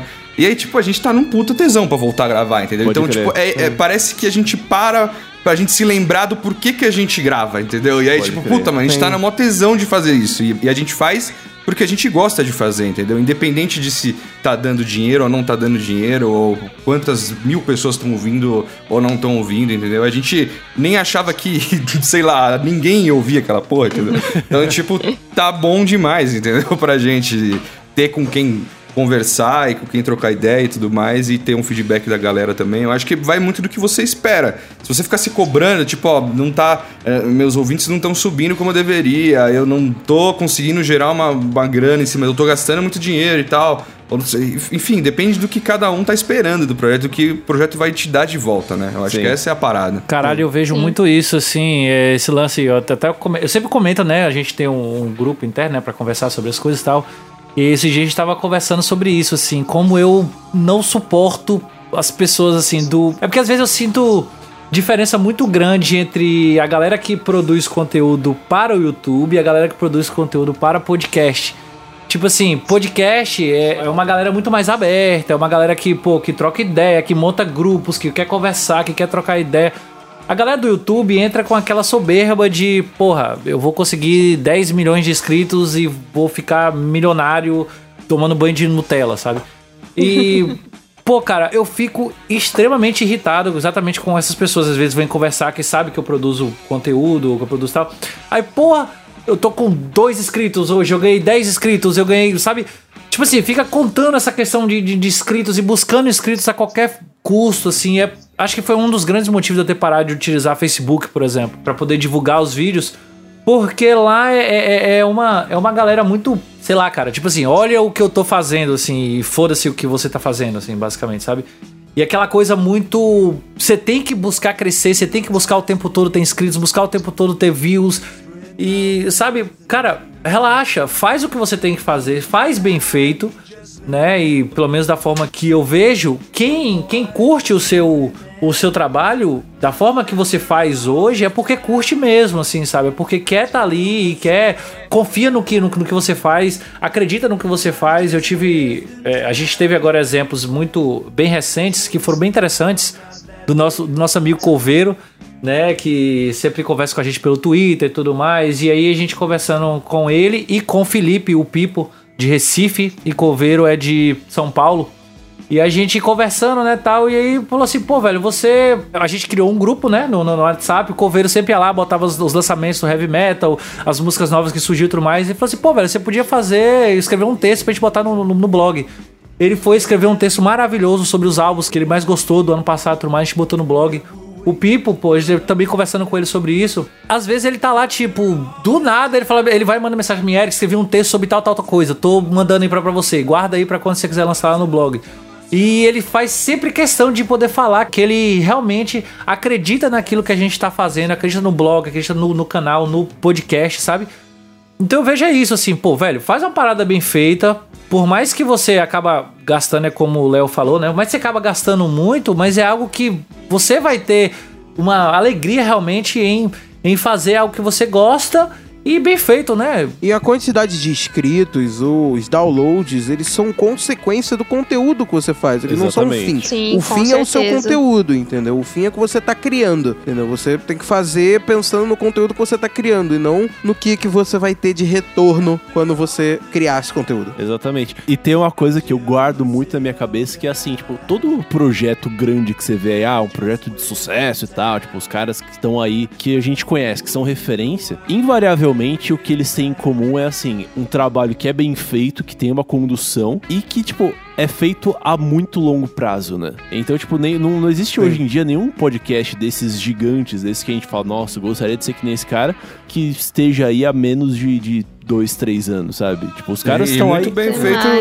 é, em sentido de qualidade, de Exato. produção, de tudo. Sim. Não é assim, sabe? Tipo, Exatamente, é, Sabe, se você analisar o caso de, tipo assim, enfim, eu falei do Jovem Nerd, enfim, mas é, só citando novamente, é, analisar o, o caso deles e a maneira como eles fizeram tudo e como foi trabalhado cada mídia e, sabe, entender Sim. o público e sabe, e direcionar o conteúdo. Cara, é, é maravilhoso, sabe? Assim, pra quem tava ansioso por aquilo, os caras foram lá e deram da melhor forma possível, entendeu? Então, tipo, como que você vai, né, tipo, é, sabe, tipo, é, é, é isso, cara. É, é entender o que você tem que entregar pro cara da melhor maneira possível. De, de- só que, assim, eles enxergaram a parada como um negócio. É claro isso pra mim, assim. Sim, Não sei pra totalmente. vocês também. É um negócio. O Jovem Nerd é um negócio. É lógico que nasceu de um sonho ali, de, um- de uma vontade deles e tal, não sei o quê.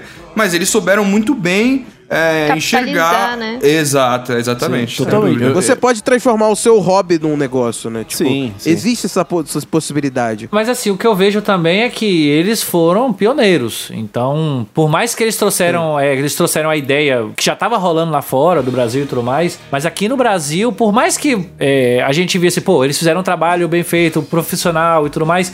Mas assim, qualquer coisa que se fizesse, não tô dizendo qualquer coisa de qualquer jeito, tá? Não tô dizendo qualquer coisa assim, qualquer tipo de conteúdo que você fizesse naquela época que fosse daquela forma, talvez ele poderia ter explodido. Não, sei se vocês eu, concordam eu, com eu acho que assim, com certeza tinha muito mais espaço, mas, cara, em, em qualquer coisa que você vai fazer, pra você ter obter êxito, você precisa do potencial e você precisa explorar aquele potencial, sabe? Então, no caso, assim, você tem um espaço. Então, ah, você tem um público sedento por um conteúdo nerd e tal, assim, assado. Mas, cara, se você não oferecer algo realmente bom pra aquilo, aquilo não vai durar ah, pra aquele público. Você ali teria feito tudo errado, cara. Eu também. Tamo junto, Mas é. tamo Eu junto. teria feito tudo errado, cara. Estaria embaixo de uma ponte agora, cara. Não, mas, mas é isso. É interessante pegar justamente esse caso do Jovem Nerd, porque, cara, se você for analisar, meu, se for ouvir os primeiros podcasts do Jovem Nerd, você vai ver o quanto eles penaram até chegar no nível que eles são hoje, Sim. sabe? É isso, isso que o Henrique falou, cara. Não adianta o cara chegar hoje em dia, é, 2018, ah, comecei meu podcast agora, eu quero ser que nem o Jovem Nerd amanhã, sabe? Porque, tipo. Olha a estrada que os caras trilharam, sabe? Olha a paciência, o investimento de tempo, de energia, até os caras chegarem no ponto que eles estão, sabe? É tipo, é muito. E eu vejo isso com o próprio Troco Disco, cara. Tipo, Sim. eu vejo que ele começou, começou da forma bem simples, com óbvio, que né, todo mundo começa com pouco, poucos ouvintes. Eu não sei se você é o Não Ovo, né? Que vem do Não Salvo, que é um portal Ah, gigante. Mas Mas só, só pra pegar esse gancho, tipo, meu, beleza, o Não Ovo, o podcast em si, começou já tendo centenas de milhares de ouvintes, mas o trabalho que o Cid fez com o Não Salvo por anos, até chegar no É. nível que ele lança um podcast e o Sim. negócio é super popular, sabe? É que nem, tipo, se pegar um canal, ah, o Ilha de Barbados, o canal surgiu há seis meses atrás, tá com 500, quase 600 mil inscritos. Mas por quê? Porque É. os caras que fazem parte do canal estão aí há anos, né, fazendo Há seu anos. Trabalho né, de Exato. muito longo Exato. prazo, né? Mas eu lembro até hoje do dia que eu vi o. Acho que foi a primeira coisa que eu vi que eles receberam. O Troco Disco recebeu o álbum antes pra falar sobre ele, que eu acho que foi do Sting. E, cara, eu fiquei muito feliz com isso, sabe? Porque eu lembro da primeira vez que eu vi o Troco Disco lá no. ou no Radiofobia, né? Na entrevista, eu fui buscar o conteúdo, sabe? Então, tu fica feliz porque tu vê que o bagulho pouco a pouco vai crescendo. E é igual, tem muita gente, é igual na música, eu até vejo isso um pouco na música também, né? Porque tem muita gente que é o, o negócio do momento, o meme, né? Não é exatamente meme, mas aquilo que estoura e que todo mundo vê aquilo durante um pouco de tempo, depois ele some.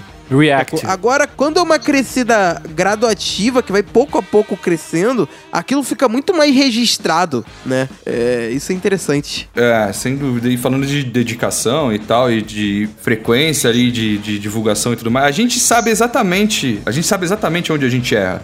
A gente, como troca disco, a gente sabe exatamente o que a gente deixa de fazer, o que a gente poderia estar fazendo e o que. Só que existe um monte de coisa, a gente trabalha, a gente tem outras coisas, entendeu? O troca disco não é a principal. Então a gente sabe exatamente o que a gente poderia estar fazendo para o troco disco estar crescendo mais rápido. Só que aí a gente tem que pesar outras coisas, entendeu? O João tem um filho, ele é casado, ele tem a mulher dele, ele tem as obrigações dele, eu tenho as minhas também e tudo mais. Então, tipo, existe toda essa, essa parada também, né? É diferente de você pegar uma galera que fala, não, a gente vai focar nisso aqui, e é isso que a gente vai fazer, e, e- e divulgação e produção e tudo mais tá 100% focado naquilo. É um outro resultado, sem dúvida alguma, entendeu? Mas eu acho crer. importante esse, esse, esse lance de você enxergar dentro do seu projeto o que você também não tá fazendo, tá ligado? Que Você poderia estar fazendo pra, pra aquilo tá melhor, entendeu? A gente sabe, a gente sabe o que, o que a gente tá fazendo de errado também, né? Assim.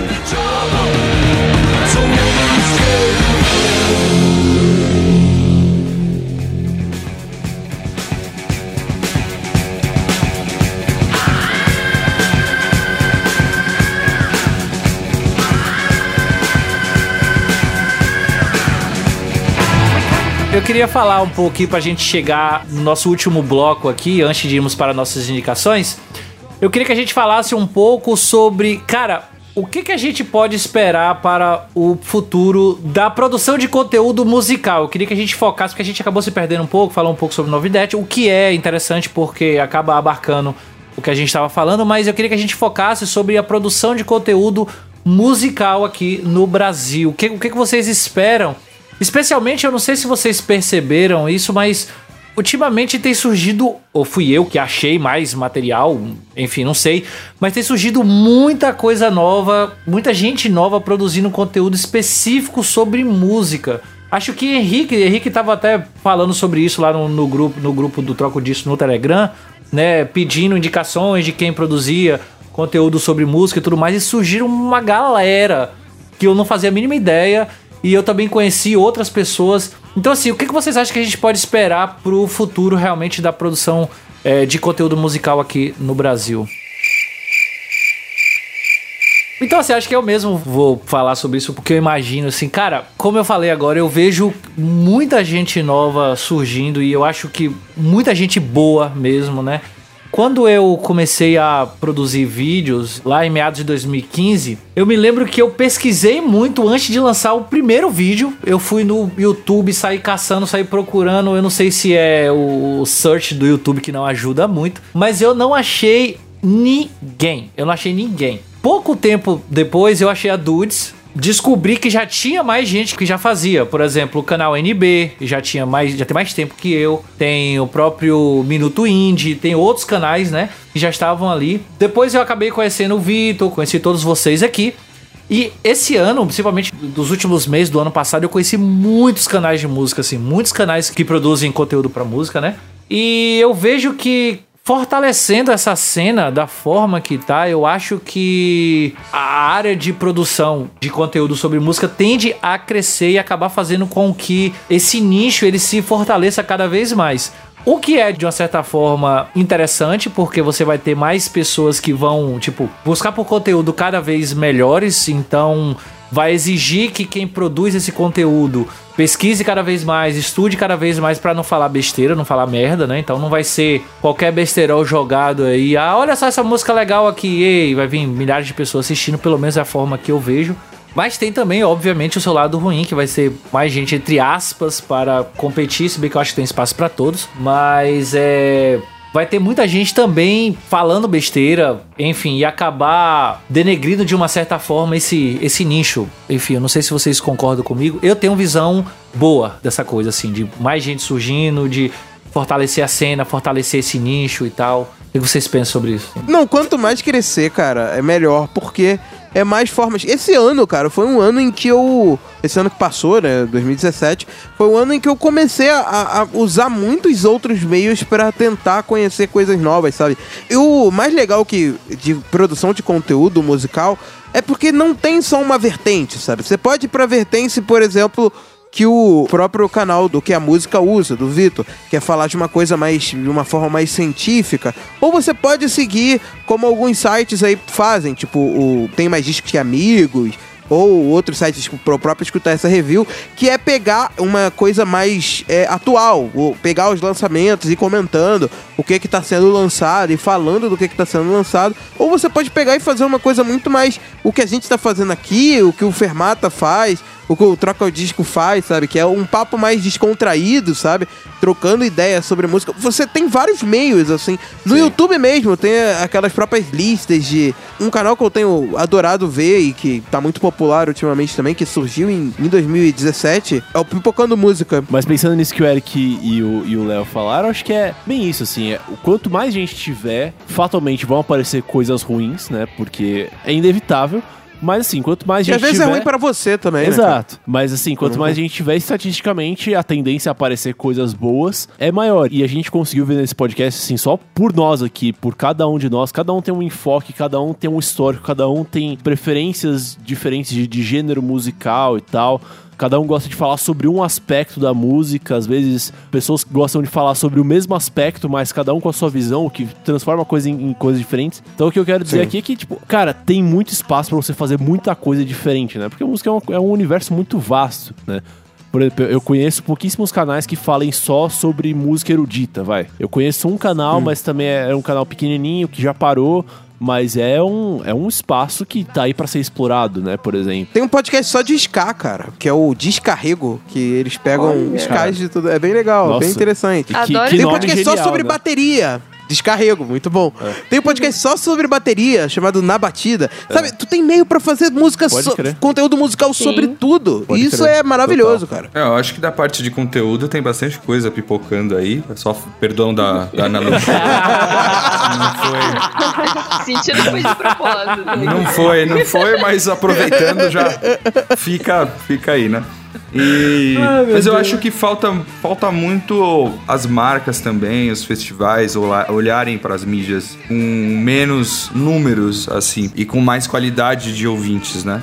Sim. Porque você vê que, sei lá, de repente tem um- uma cobertura pra fazer de um show e mandam, tipo, mano, sabe, tenho nada contra o cara, eu gosto. do- Mas tô dando um exemplo, assim, nem, nem tô falando de algo específico, mas sei lá, tipo, manda o PC Siqueira, tá ligado? Ah, Ou manda o Cauê Moura, sabe, pra Gente cobrir que um não show. fala sobre música, né? É, e eu acho que isso falta, assim, pelas marcas entenderem que o podcast tem, sim, ali, sabe, tipo, uma galera que atinge um número de pessoas legal que vai consumir aquele produto também, entendeu? Independente do número. Aqui ainda no Brasil, principalmente com podcast também, né? As marcas ainda não, não entenderam, né? Estão começando, tá, isso tá engatinhando ainda aqui. A gente até achou que ia ser mais rápido isso, mas não tá sendo mais rápido. Você vê que até o próprio Jovem Nerd, próprios podcasts grandes, se você for reparar, os anúncios que eles têm são, são sabe, tipo, em um, dois programas ou um anúncio em, cada programa, sabe? Você vê que é, é para um podcast da escala deles é muito pouco ainda, sabe? Assim, Sim, pra mídia, sim. né? E pro número que eles alcançam de pessoas. Então eu acho que é isso também, sabe? O mercado também enxergar a, a mídia podcast como um veículo de, de comunicação, de um espaço para ser anunciado também, né? As agências também forçarem mais os podcasts aí nas, nas campanhas e tal, sei lá. Eu acho que falta um pouco isso. As próprias lojas de música não fazem mais, nem você não vê propaganda, sabe, na, na televisão. É, tá todo mundo meio apático, né, no mercado, assim. E sei lá, eu acho que falta muito isso. Por exemplo, a gente até falou num troco disco desses aí, sei lá, você vê uma, uns programas tipo mainstreamzaço aí, sei lá, da Globo, sabe, tipo, ídolos aí, ídolos nem é da Globo, mas enfim, você vê como o cara manja. The Voice lá, sei lá, essas porra. E tipo, não tem uma vai Superstar. lá e mete um, um patro, sabe? Tipo, puta, faz, um- sei lá, faz uma campanha, faz nada, velho. Os caras estão, tipo, dormindo, sabe? Assim, sei lá o que tá acontecendo. Até com o próprio mercado de, de instrumentos, né? Que também poderia estar movimentando alguma coisa nesse sentido dentro do mercado. é, pegando pessoas de canais e de falam sobre música, enfim. É, sei lá, eu acho que isso também precisa dar uma alavancada aí no próximo ano também, sei lá. De repente. Fazer review de instrumentos mesmo, pô, você baterista, de repente faz um review de uma, de uma, de uma bateria, ou, ou o Vitor É, faz de uma guitarra, o Léo de um baixo, sabe? Porque conteúdo vai muito bem, obrigado, sabe? Tipo, tem muita gente fazendo muita Sim, coisa, cara. sim, muita coisa, né? Coisa mesmo.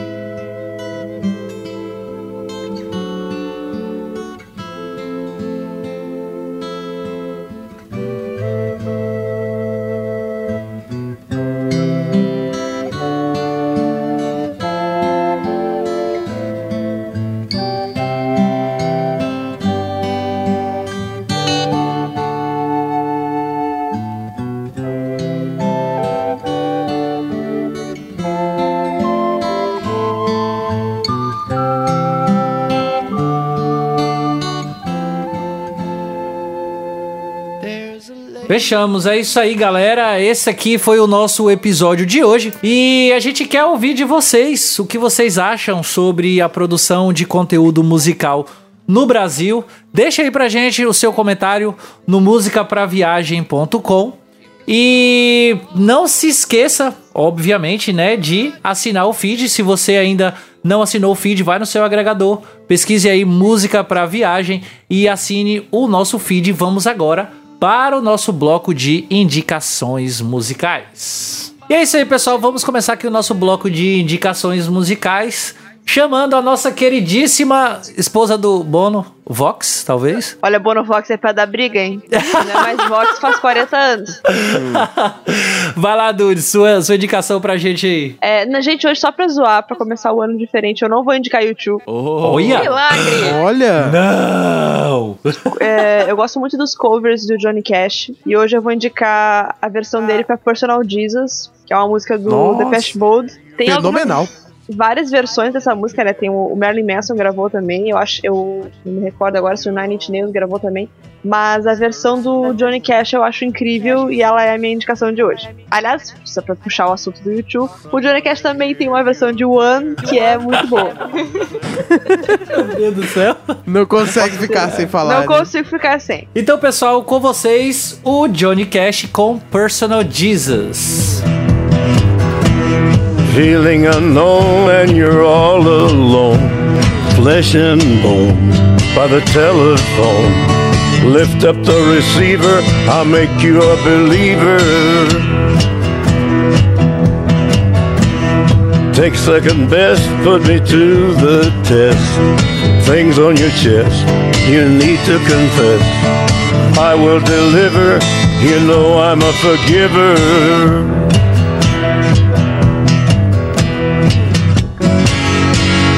Reach out and touch faith.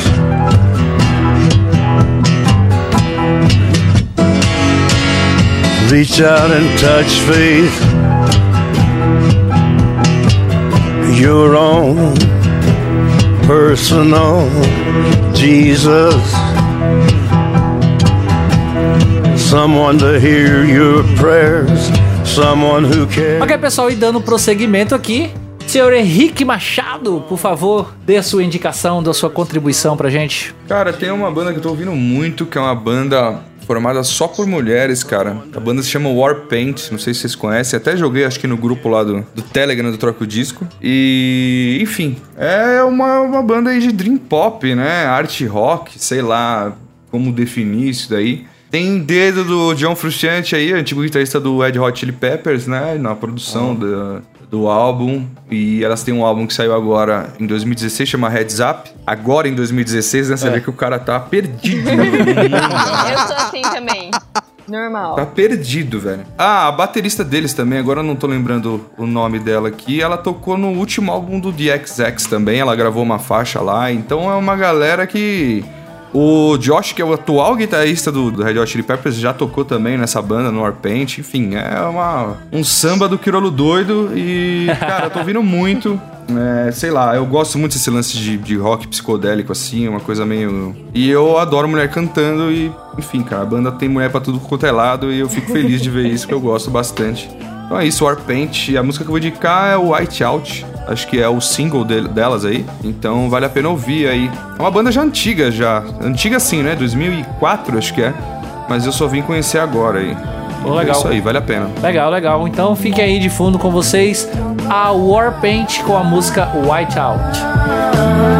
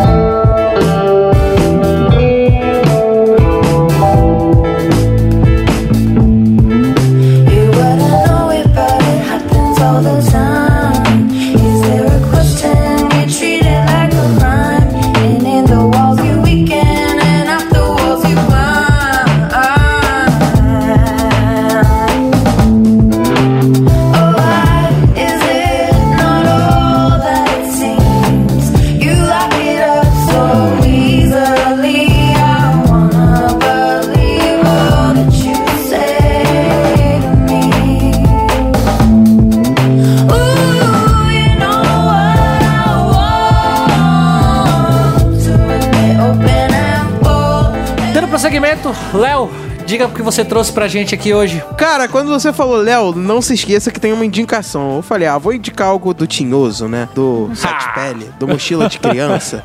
666. É, é, de, de tudo sinistro aí. E, cara, o que me vem na cabeça é o que eu tô ouvindo pra cacete. E eu vou indicar uma banda de death metal progressivo, né? Ó. Que eu sou muito fã. Que é uma Tá, banda porra. sueca, mais conhecida como Opeth, ou Opeth. Adoro. As, as pessoas variam aí nisso. E, cara, é, eles têm um álbum que eu gosto muito deles, pra mim. Eu não sei definir qual é o meu álbum favorito, mas o- a música que eu vou falar hoje é, é do álbum Ghost Reveries, que eu acho que é um do, o meu favorito, não sei. Que é a música Beneath the Mire, que, cara, é a junção de tudo que há de perfeito. Tipo, mistura de peso com gutural, com vocal limpo e tem aquele dark que eu acho fenomenal de todas as músicas do Opeth, que eles são muito dark, né? Eles trazem uma coisa meio escura. É, é um escuro pesado e bonito ao mesmo tempo. É uma coisa que só o Opeth consegue fazer perfeitamente. E nessa música você consegue ver isso, sabe? Esse álbum é do caralho, essa banda é do caralho.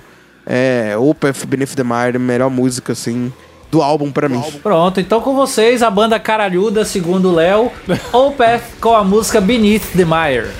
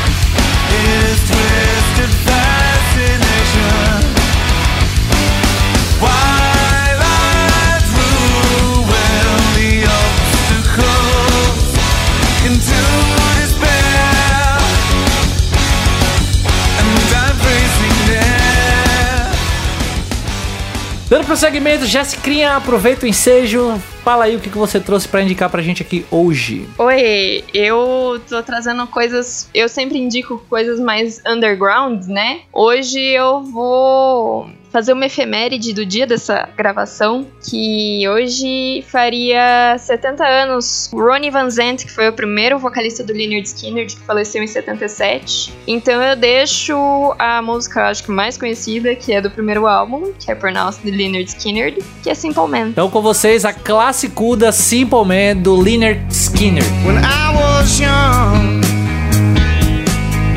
You sat beside me, my only son. Listen closely to what I say.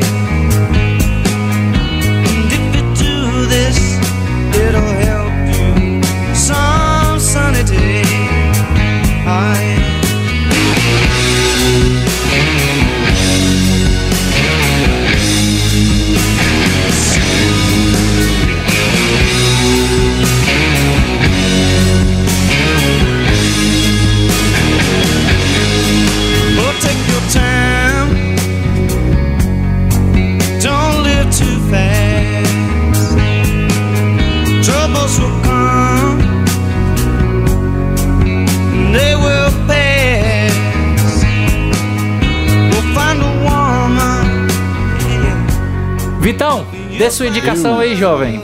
Fala pra Então, gente aí. Hoje, hoje a Dudes não, não indicou YouTube, mas eu vou dar aqui meu pitaquinho, minha, minha pitadinha de indicar uma banda que eu sempre indico. Ou não sempre, né? Mas eventualmente eu indico.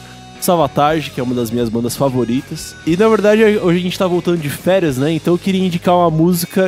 Ao longo das minhas férias eu não ouvi música, né? Eu, eu aproveitei um tempinho pra dar uma descansada nos ouvidos, fiquei um pouco longe do Spotify, não acompanhei lançamentos, que é bom também, né? Pra deixar a cabeça um pouquinho vazia pra começar o ano. Mas eu tive a felicidade pro lugar que eu fui viajar, tinha um piano lá, cara. E eu cheguei lá e, putz, não sabia tocar muito bem, mas aí eu comecei a arriscar umas notinhas tal, não sei o que. Quando eu vi no fim da viagem, eu tava tirando umas músicas, tocando umas músicas, me acompanhando ali. E o Savatage é uma música, é uma banda que é muito baseada em piano e voz. Então, pô, finalmente tive a oportunidade ali de me acompanhar, tocar uma música do Savatage ao piano. Fiquei feliz de, de conseguir isso. E uma das músicas que eu mais toquei deles ao longo desse período foi uma música deles, uma música maravilhosa de um álbum chamado Streets, da- do ano de 1991, chamada A Little Too Far. Esse álbum, ele é uma, uma ópera rock, né? Então ele conta uma historinha, assim, e é uma história até bem densa, assim, sobre um cara que ele era, acho que, meio que um morador de rua, mas ele começa a tocar guitarra, ele vira um rockstar, e aí, só que ele, quando ele vira um rockstar, ele se perde em vício de heroína tal, e ele começa a degringolar de novo, assim. E essa música, Little Too Far, é justamente o momento em que ele percebe que, justamente como o nome diz, ele foi longe demais. Então a música é cheia de umas analogias arrepiantes, assim, a respeito do cara ter os sonhos dele e os sonhos dele minguarem porque, na verdade, ele passou do ponto e não porque ele não conseguiu chegar lá. Então é uma música linda, maravilhosa, extremamente emocional, que eu gosto muito e que agora eu sei tocar no piano, então eu tô muito feliz por isso. Perfeito. Então, com vocês aí, a banda Savatage com a música A Little Too Far. Gotta get back,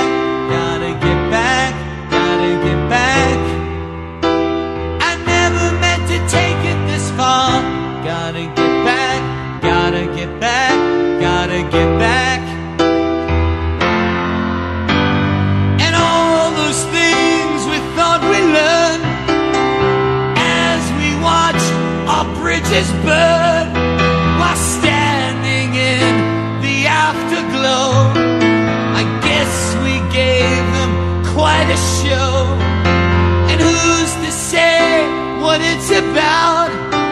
When John Wayne caught the last train out, and Spock and Kirk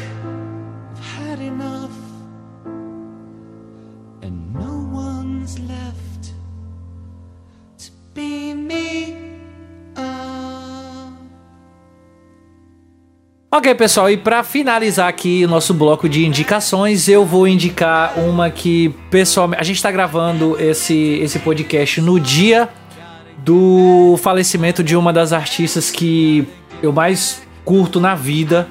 Assim, e eu cresci ouvindo e essa, essa notícia meio que me, me abalou um bom bocado. Eu passei o dia meio mal e só ouvindo ela mesmo, que é a Dolores O'Riordan. Eu não sei se eu tô falando corretamente o, o sobrenome dela.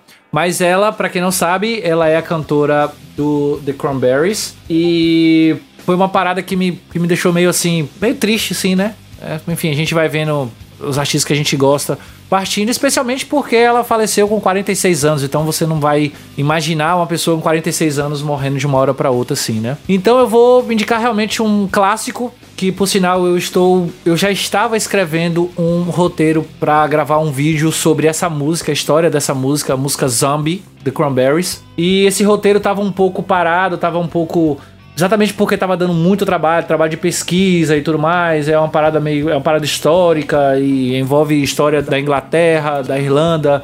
Então esse roteiro tava um pouco parado, mas é, com isso eu vou dar uma adiantada porque vai ser uma forma de homenagem que eu vou poder prestar pra Dolores, né? Pra essa perda que a gente teve aí. Então eu vou indicar com bastante peso no coração hoje é a música Zombie do The Cranberries.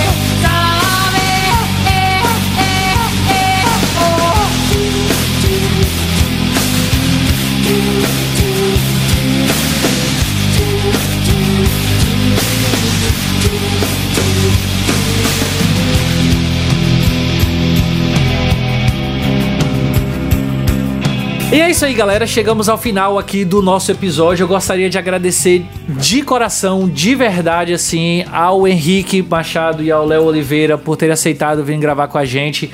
Pra gente é um prazer muito grande. Eu falo assim, pessoalmente, é um prazer realmente muito grande estar gravando com vocês, porque vocês foram, como eu falei no início, a inspiração de eu estar aqui hoje produzindo esse tipo de conteúdo aqui. Agradeço a vocês infinitamente por vocês disponibilizarem um tempo para poder vir gravar com a gente, poder falar um pouco das experiências que vocês tiveram ao longo do caminho produzindo conteúdo aqui pela internet. Então, galera, obrigado mesmo, viu? Pô, que isso, cara. Eu que agradeço. Obrigadão pelo convite. Foi um prazer. Sempre que precisar, tamo aí, cara. Sem dúvida, Ericão. Pode chamar o pessoal aí do MPV também, precisando de alguma coisa, estamos aí pra qualquer, né, dor de barriga. Estamos cobrindo gravação aí também. O pessoal do Crazy Metal Minds também só me chama pra cobrir gravação quando alguém falta, então tamo aí.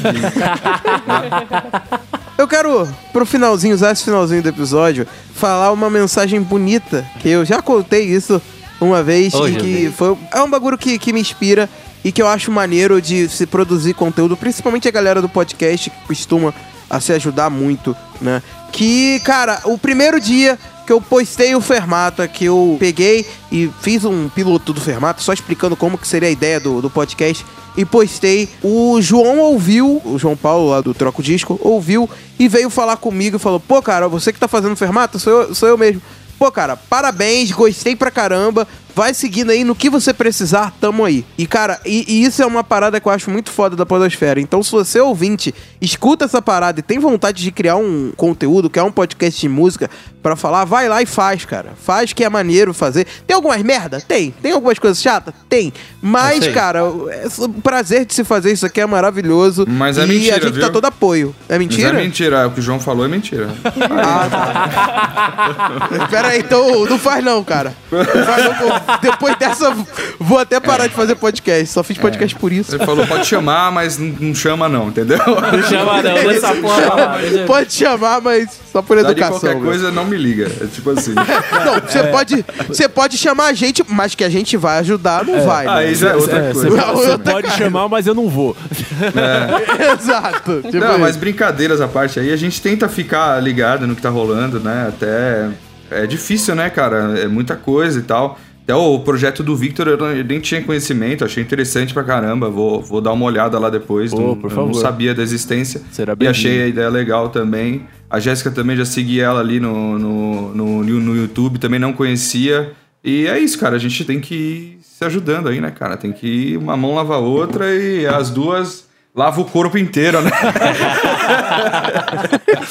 Cara, cara, criaram. Só, só, pra, só pra galera ter uma ideia, assim, eu faço parte do grupo do Telegram do Troco Disco e criaram um bot pra cada vez que eu lançar o vídeo, o vídeo já ir diretamente pra lá. Tipo, cara, é sensacional. Eu nem preciso divulgar lá no grupo, o vídeo já vai automaticamente, velho. É, o bot ele foi excluído pelo Henrique recentemente aí. Mas Voltou, pô. Voltou, Henrique. Henrique Voltou, botou de voltou. novo. Ah, tá, voltou. que bom, que É, bom. Foi pra, foi pra dar uma- gerar uma polêmica, ela tava muito parada o grupo. Aí o bot, todo mundo fica desesperado lá. Aí os caras me chamam no inbox, pelo amor de Deus, o bot, não sei o quê. Aí volta o bot e tal. É. E todo dia, todo, todo ano tem, é uma season, né? Tem a season do bot, tem que ver o que vai acontecer. Muito bom. Ô Henrique, aproveitando aí que já estamos aqui nesse ensejo, fala pra gente aí como é que a gente faz pra poder encontrar você e o seu trabalho pela internet. Faz seu jabá aí. Cara, pode acessar no www.trocodisco.com.br, estamos lá com os podcasts, ainda não voltamos em 2018, mas estamos voltando agora semanalmente, que vai ser um arregaço, acabar a minha vida, né? mas estamos aí, semanalmente agora, podcasts e os vídeos do YouTube também, .com barra trocodisco no YouTube, acho que é, e arroba TDCast no Twitter, Instagram, arroba trocodisco, e no iTunes, né? É, os podcasts saem lá também e lá você encontra desde o primeiro, tá tudo lá. Então se você quiser ouvir aí os, os mais antigos também estão lá, os classiqueira lá do jazz, que o Léo citou também, que muita gente gosta daquele episódio também tá lá. Enfim, é isso, cara. Muito bom, muito bom. Leozinho, como é que a gente faz pra encontrar você na internet aí? Cara, o Fermata, ele é um podcast que fala sobre música. A gente já citou aqui, né? Mas a- ele se encontra no podcast, no portal culturanerdgeek.com.br. Só vocês entrarem lá. Aí tem a abinha de podcasts lá, só aí na área do Fermata. Clicar em Fermata que você vai ter dois tipos de episódios lá. O Fermata tradicional mesmo, que a gente escolhe um tema e fala loucamente sobre ele e bate papo bem longos, por sinal, sobre ele. E tem o Fermata Tracks, que é um programa mais curtinho, que a gente tem como objetivo de indicar um álbum. A gente traz um álbum, fala o que a gente achou desse álbum, fala uma música dele, comenta as nossas opiniões sobre o álbum em si. Então, só ir lá ouvir, tem vários episódios bacanas lá e é um ótimo meio pra conhecer coisas que talvez você nunca tenha ouvido. Maravilhoso. Jessicrinha, fala suas arrobas. Vocês me encontram no canal de fone de ouvido no YouTube. Além disso, vocês me encontram no Twitter, no arroba J Capellini. No Instagram, como J Capellini. Vitão, fala pra gente aí, Vitão, como é que a gente faz pra encontrar seu trabalho pela internet? Então, pessoas, vocês podem me encontrar no Twitter, no arroba victor.ycamilo. Instagram, a mesma coisa, victor.ycamilo. Aqui no, no, no glorioso MPV, que eu tô sempre. Ah, no Portal Deviante, eu vou estar aí ao longo do ano com alguns textos que vão sair, se eu não me engano, a cada dois meses. Alguns textos falando sobre músicas. Não escolhi os temas deles ainda, mas vão ser bem interessantes, eu prometo isso. E principalmente vocês podem me encontrar no canal Que é Música, né, que eu citei bastante aqui exaustivamente ao longo desse podcast, ou no site da minha produtora musical, a Ilhos Produção Musical, e lá eu posso contribuir com os seus projetos musicais, e inclusive se você quiser fazer um podcast sobre música ou sobre qualquer outro assunto, posso ajudar você com orientação, com edição, com enfim. Então é só acessar o site www.ilios.com.br e a gente pode entrar em contato e conversar aí e quem sabe trabalhar juntos em alguns projetos. É isso aí, galera. E a minha pessoa, vocês podem encontrar ah, no Twitter, porque é a melhor rede social, a única rede social que importa, pelo arroba canal Music Soul, tudo junto, ou arroba Adam Eric. E também no YouTube, o youtube.com barra Music Soul. Lembrando que todos os links de todas as arrobas e todos os sites que a gente falou aqui agora vai estar na descrição desse episódio no musicapraviagem.com. Vai lá, deixa também lá o seu comentário sobre o que você achou. É, conheça né, os nossos os, tra- os trabalhos dos nossos convidados e deixa também o que você deixa o seu comentário sobre o que você achou desse episódio. Não se esqueça também de passar pelo iTunes. Lá no iTunes você vai dar cinco estrelinhas pra gente, obviamente, e vai deixar também um comentário sobre o que você acha do Música pra Viagem. Passa também no nosso, no nosso blog, né, o musicapraviagem.com e dá uma olhadinha lá nos nossos textos, que a gente tem textos bem legais lá, que o Coveiro e o Pipo, o Felipe, tem feito lá pra gente e tem sido bastante legais receber aí os textos que eles têm feito. Algo mais a colocar, pessoal? Lembrando que agora o MPV também tem um Twitter, que é arroba podcastmpv. Aí, Gente, como é que a gente tá no podcast? Eu esqueci de falar a arroba do podcast, tipo. você vê. É Caralho. nesse ponto que a gente É falha. por isso que eu sou integrante desse podcast agora, entendeu? É por isso que eu tô É por isso, é por isso que vocês não são um jovem nerd ainda, cara. Tô falando. Tá vendo aí? Eu falei. Eu falei. Foi pra isso que eu fui contratada. Eu tenho que lembrar porque eu ainda tô no estágio probatório, E entendeu? com gente? isso a Jéssica finalmente cava a sua, a sua efetivação. Deixou de ser estagiária. É isso aí, pessoal. E a gente se vê novamente daqui a 15 dias com mais um episódio maravilhoso do Música pra Viagem. Muito obrigado, pessoas, e valeu! Adeus. Alô! Falou.